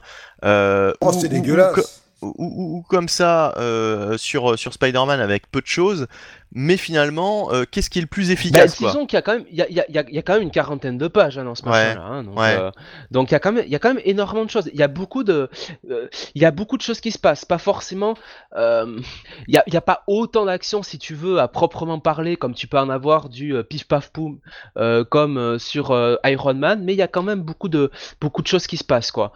Euh, on comprend aussi quel va être l'enjeu de euh, cet arc principal sur euh, les, épisodes qui viennent. bon, voilà, effectivement, ça va être lié quand même à la colocation avec Randy et, et Boomerang. qu'est-ce qui vaut mieux alors Est-ce qu'il vaut mieux un épisode de super de super slip Ah bah il vaut mieux ni l'un ni l'autre, hein, je, t'avouerai. Le twist, le twist est bien surtout parce que ça va faire plaisir, je pense, à des fans de la première heure. Bon, alors, mais le problème, c'est en terminant, en terminant ces deux-là, est-ce que t'es plus hypé par, euh, par, par Spider-Man ou par Iron Man? Ben, le twist, enfin le twist évidemment m'emmènerait plus à voir Amazing Spider-Man 2, euh, enfin l'épisode 2 en tout cas, euh, pas le film, hein, par pitié, mais euh, je t'avouerai que honnêtement l'histoire qui est racontée, tu vois, je, peux pas détacher, détacher si tu veux le, le numéro de, enfin le twist de l'histoire qui est racontée avant, quoi. Mm. Tu vois, c'est pas c'est pas une ou deux pages qui, qui doit me faire, en, tu vois, qui doit qui, qui doit me faire oublier ce que j'ai lu avant, quoi. Ouais. Donc euh, finalement, oui, c'est pas euh, c'est pas la gaudriole comme si tu veux comme euh, comme Iron Man. On en est quand même pas là. Enfin, on en est quand même pas trop loin non plus, quoi. Donc là-dessus, quoi, sur ce premier numéro, à voir les numéros d'après. Encore une fois, j'ai bien dit que sur Immortal Immortal Hulk, j'étais agréablement surpris, même très content d'avoir lu le mmh. numéro 2. Mais honnêtement, j'avais pas la, tu vois, j'arrivais à trouver des trucs intéressants sur le Immortal Immortal Hulk, tu vois. Euh, l'ambiance, tout ça, euh, même euh, le plot qui se mettait en place avec le FBI. Enfin, je, je, pouvais me dire quand même il y avait des choses sur lesquelles il peut travailler l'auteur qui pourraient être bien pour le pour le futur. Là, bon, sincèrement, il y a le twist, c'est vrai, mais je pense pas que le twist en lui-même fera euh, si tu veux, ça peut, ça suffit pas pour faire un arc, quoi, mm. tu vois, ça suffit pas pour euh, te dire ça, ça va être un, un arc majeur de, de Spider-Man, mm. quoi. On, on, est quand même très loin de, euh, on en revient toujours là, mais bon, je reviens sur des runs récents, mais Dan Slott qui euh, si tu veux, euh, quand il euh, l'amène euh, Docteur Octopus dans le rôle de Spider-Man, tu vois, il renverse totalement la table, quoi. Même s'il a fallu passer par des explications abracadabrantes, bon, des explications de merde sur le 698, 699 et 700, n'empêche que le run derrière, tout de suite, ça, c'était rentre mmh. dedans, quoi, tu mmh. vois. Bon, là, on n'est pas là-dessus, quoi. Alors peut-être que c'est, peut-être que c'est le c'est le but de Nick Spencer justement de nous prendre un peu à revers par rapport à, à bah, son Captain America numéro 1 avec le Hydra mmh. Peut-être que là, cette fois-ci, c'est, euh, ce sera un petit peu différent, qu'on démarrera peut-être moins sans fanfare et qu'il y aura plus de montée en puissance. En Marvel fanfare, oui, euh, si, oui, pourquoi pas. Euh, bon, ok, bah, en, tout cas, ça m'a quand même donné envie, euh, ça m'a intrigué, j'ai envie d'aller voir. Voilà. Euh, merci Jonath pour cette review et pour toutes ces reviews et pour toutes ces précisions. on va terminer cette émission avec une petite partie, une petite partie, pardon, indé. On va parler d'Image, je crois. Non? Oui, avant de. tu veux déjà partir, c'est ça? Oui, oui, on va parler un peu d'Image. On va quand même consacrer 2-3 minutes à l'indé pour terminer. Euh, Image où on a deux projets qui ont retenu notre attention. Euh, tout d'abord, Warren Ellis qui nous propose une nouvelle mini-série avec Jason Howard, donc son comparse de la série Trees, intitulée Cemetery Beach. Alors donc, euh, cette, donc comme je l'ai dit, c'est une mini-série où on va suivre un duo. Alors il y aura d'un côté un explorateur, de l'autre une meurtrière, qui vont devoir s'échapper d'un camp qui est bâti sur une colonie extraterrestre. Où on retrouve uniquement des. Non, mais ça, j'ai rien compris. rien ça m'intrigue quand même. Euh, un explorateur, une meurtrière, des extraterrestres, des fous, une, colonie. Euh. Et j'essaie de me remettre de mes émotions par rapport à la review de Jonathan. je suis ah, encore euh, fébrile. Alors, je, D'accord, je remets ça non, non, non, non c'est pas, la peine, c'est pas la peine, mais je m'en fous en fait. En fait, je m'en fous surtout. C'est juste parce que c'est Warren Ellis et tu te dis, ah non, Warren Ellis, non, mais, je euh, euh, je pense que Warren Ellis, il fait toujours ces trucs un peu what the fuck, euh, ça va pas changer, il va pas changer pour moi. voilà, donc bon, bah écoute, on, t'as, délivré le pitch, les gens qui seront intéressés par ça iront voir, et puis voilà, hein, basta, je pense qu'on peut passer à autre chose. À moins que Jonath, tu es. Ah bah. T'aies une réaction là-dessus, quoi. Alors, Jonath, il se repose là. Bah, y a de quoi. Hein. Bah, on dirait pas. Donc, euh, alors si, si tu n'as pas compris le pitch de cette mini-série, attends de voir euh, ce qui nous attend avec un graphic novel.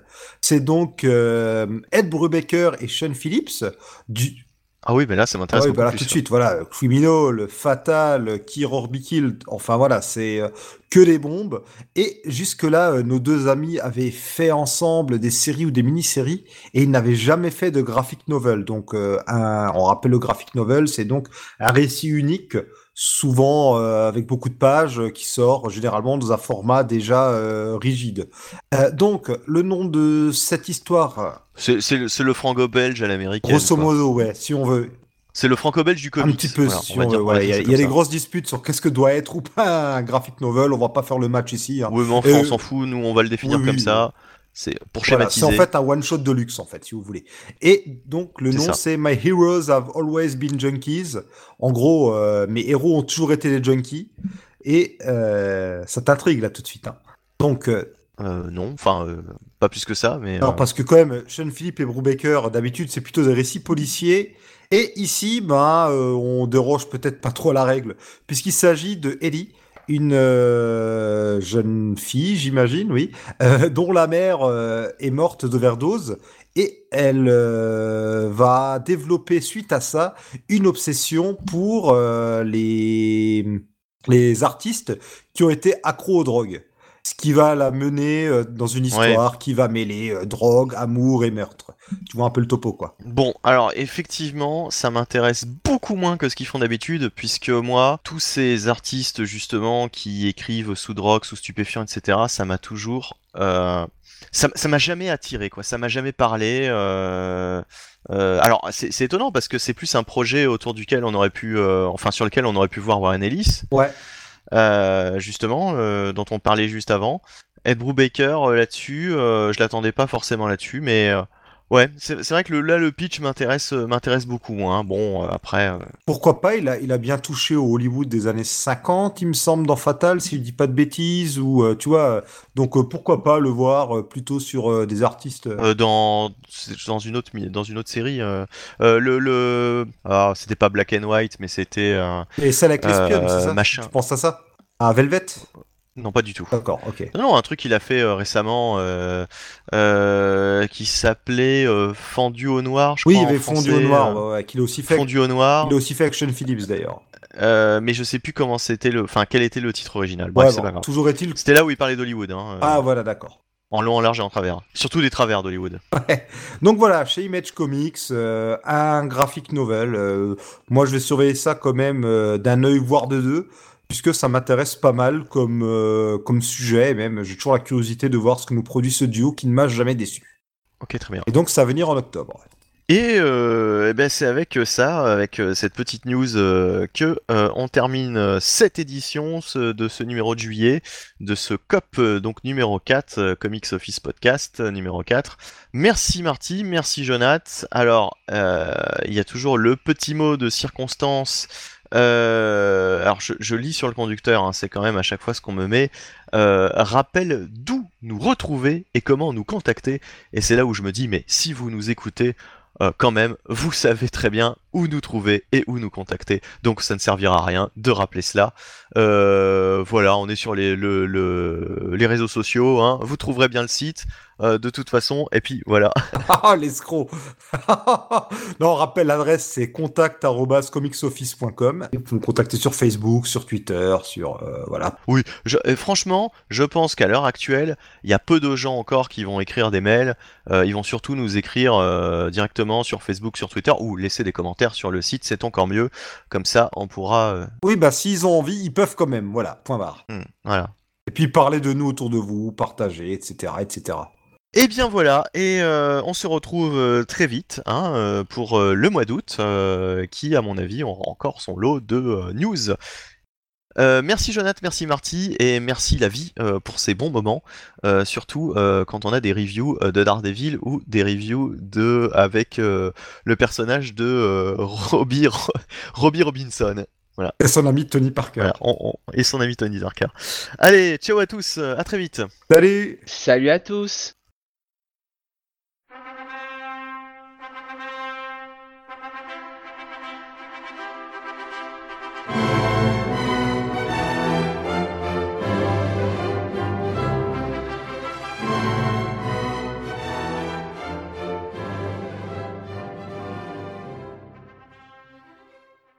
Je regardais aussi pour les news. euh, Il y a, il y a, y a, y a, y a, y a, y a, y a, il y a, il y a, il y a, il y a, il y a, il y a, il y a, il y a. Merci Benny pour cette interlude musicale. Voilà. Mariage, baptême ou encore bar mitzvah, appelez Mister René Benny pour une soirée de folie.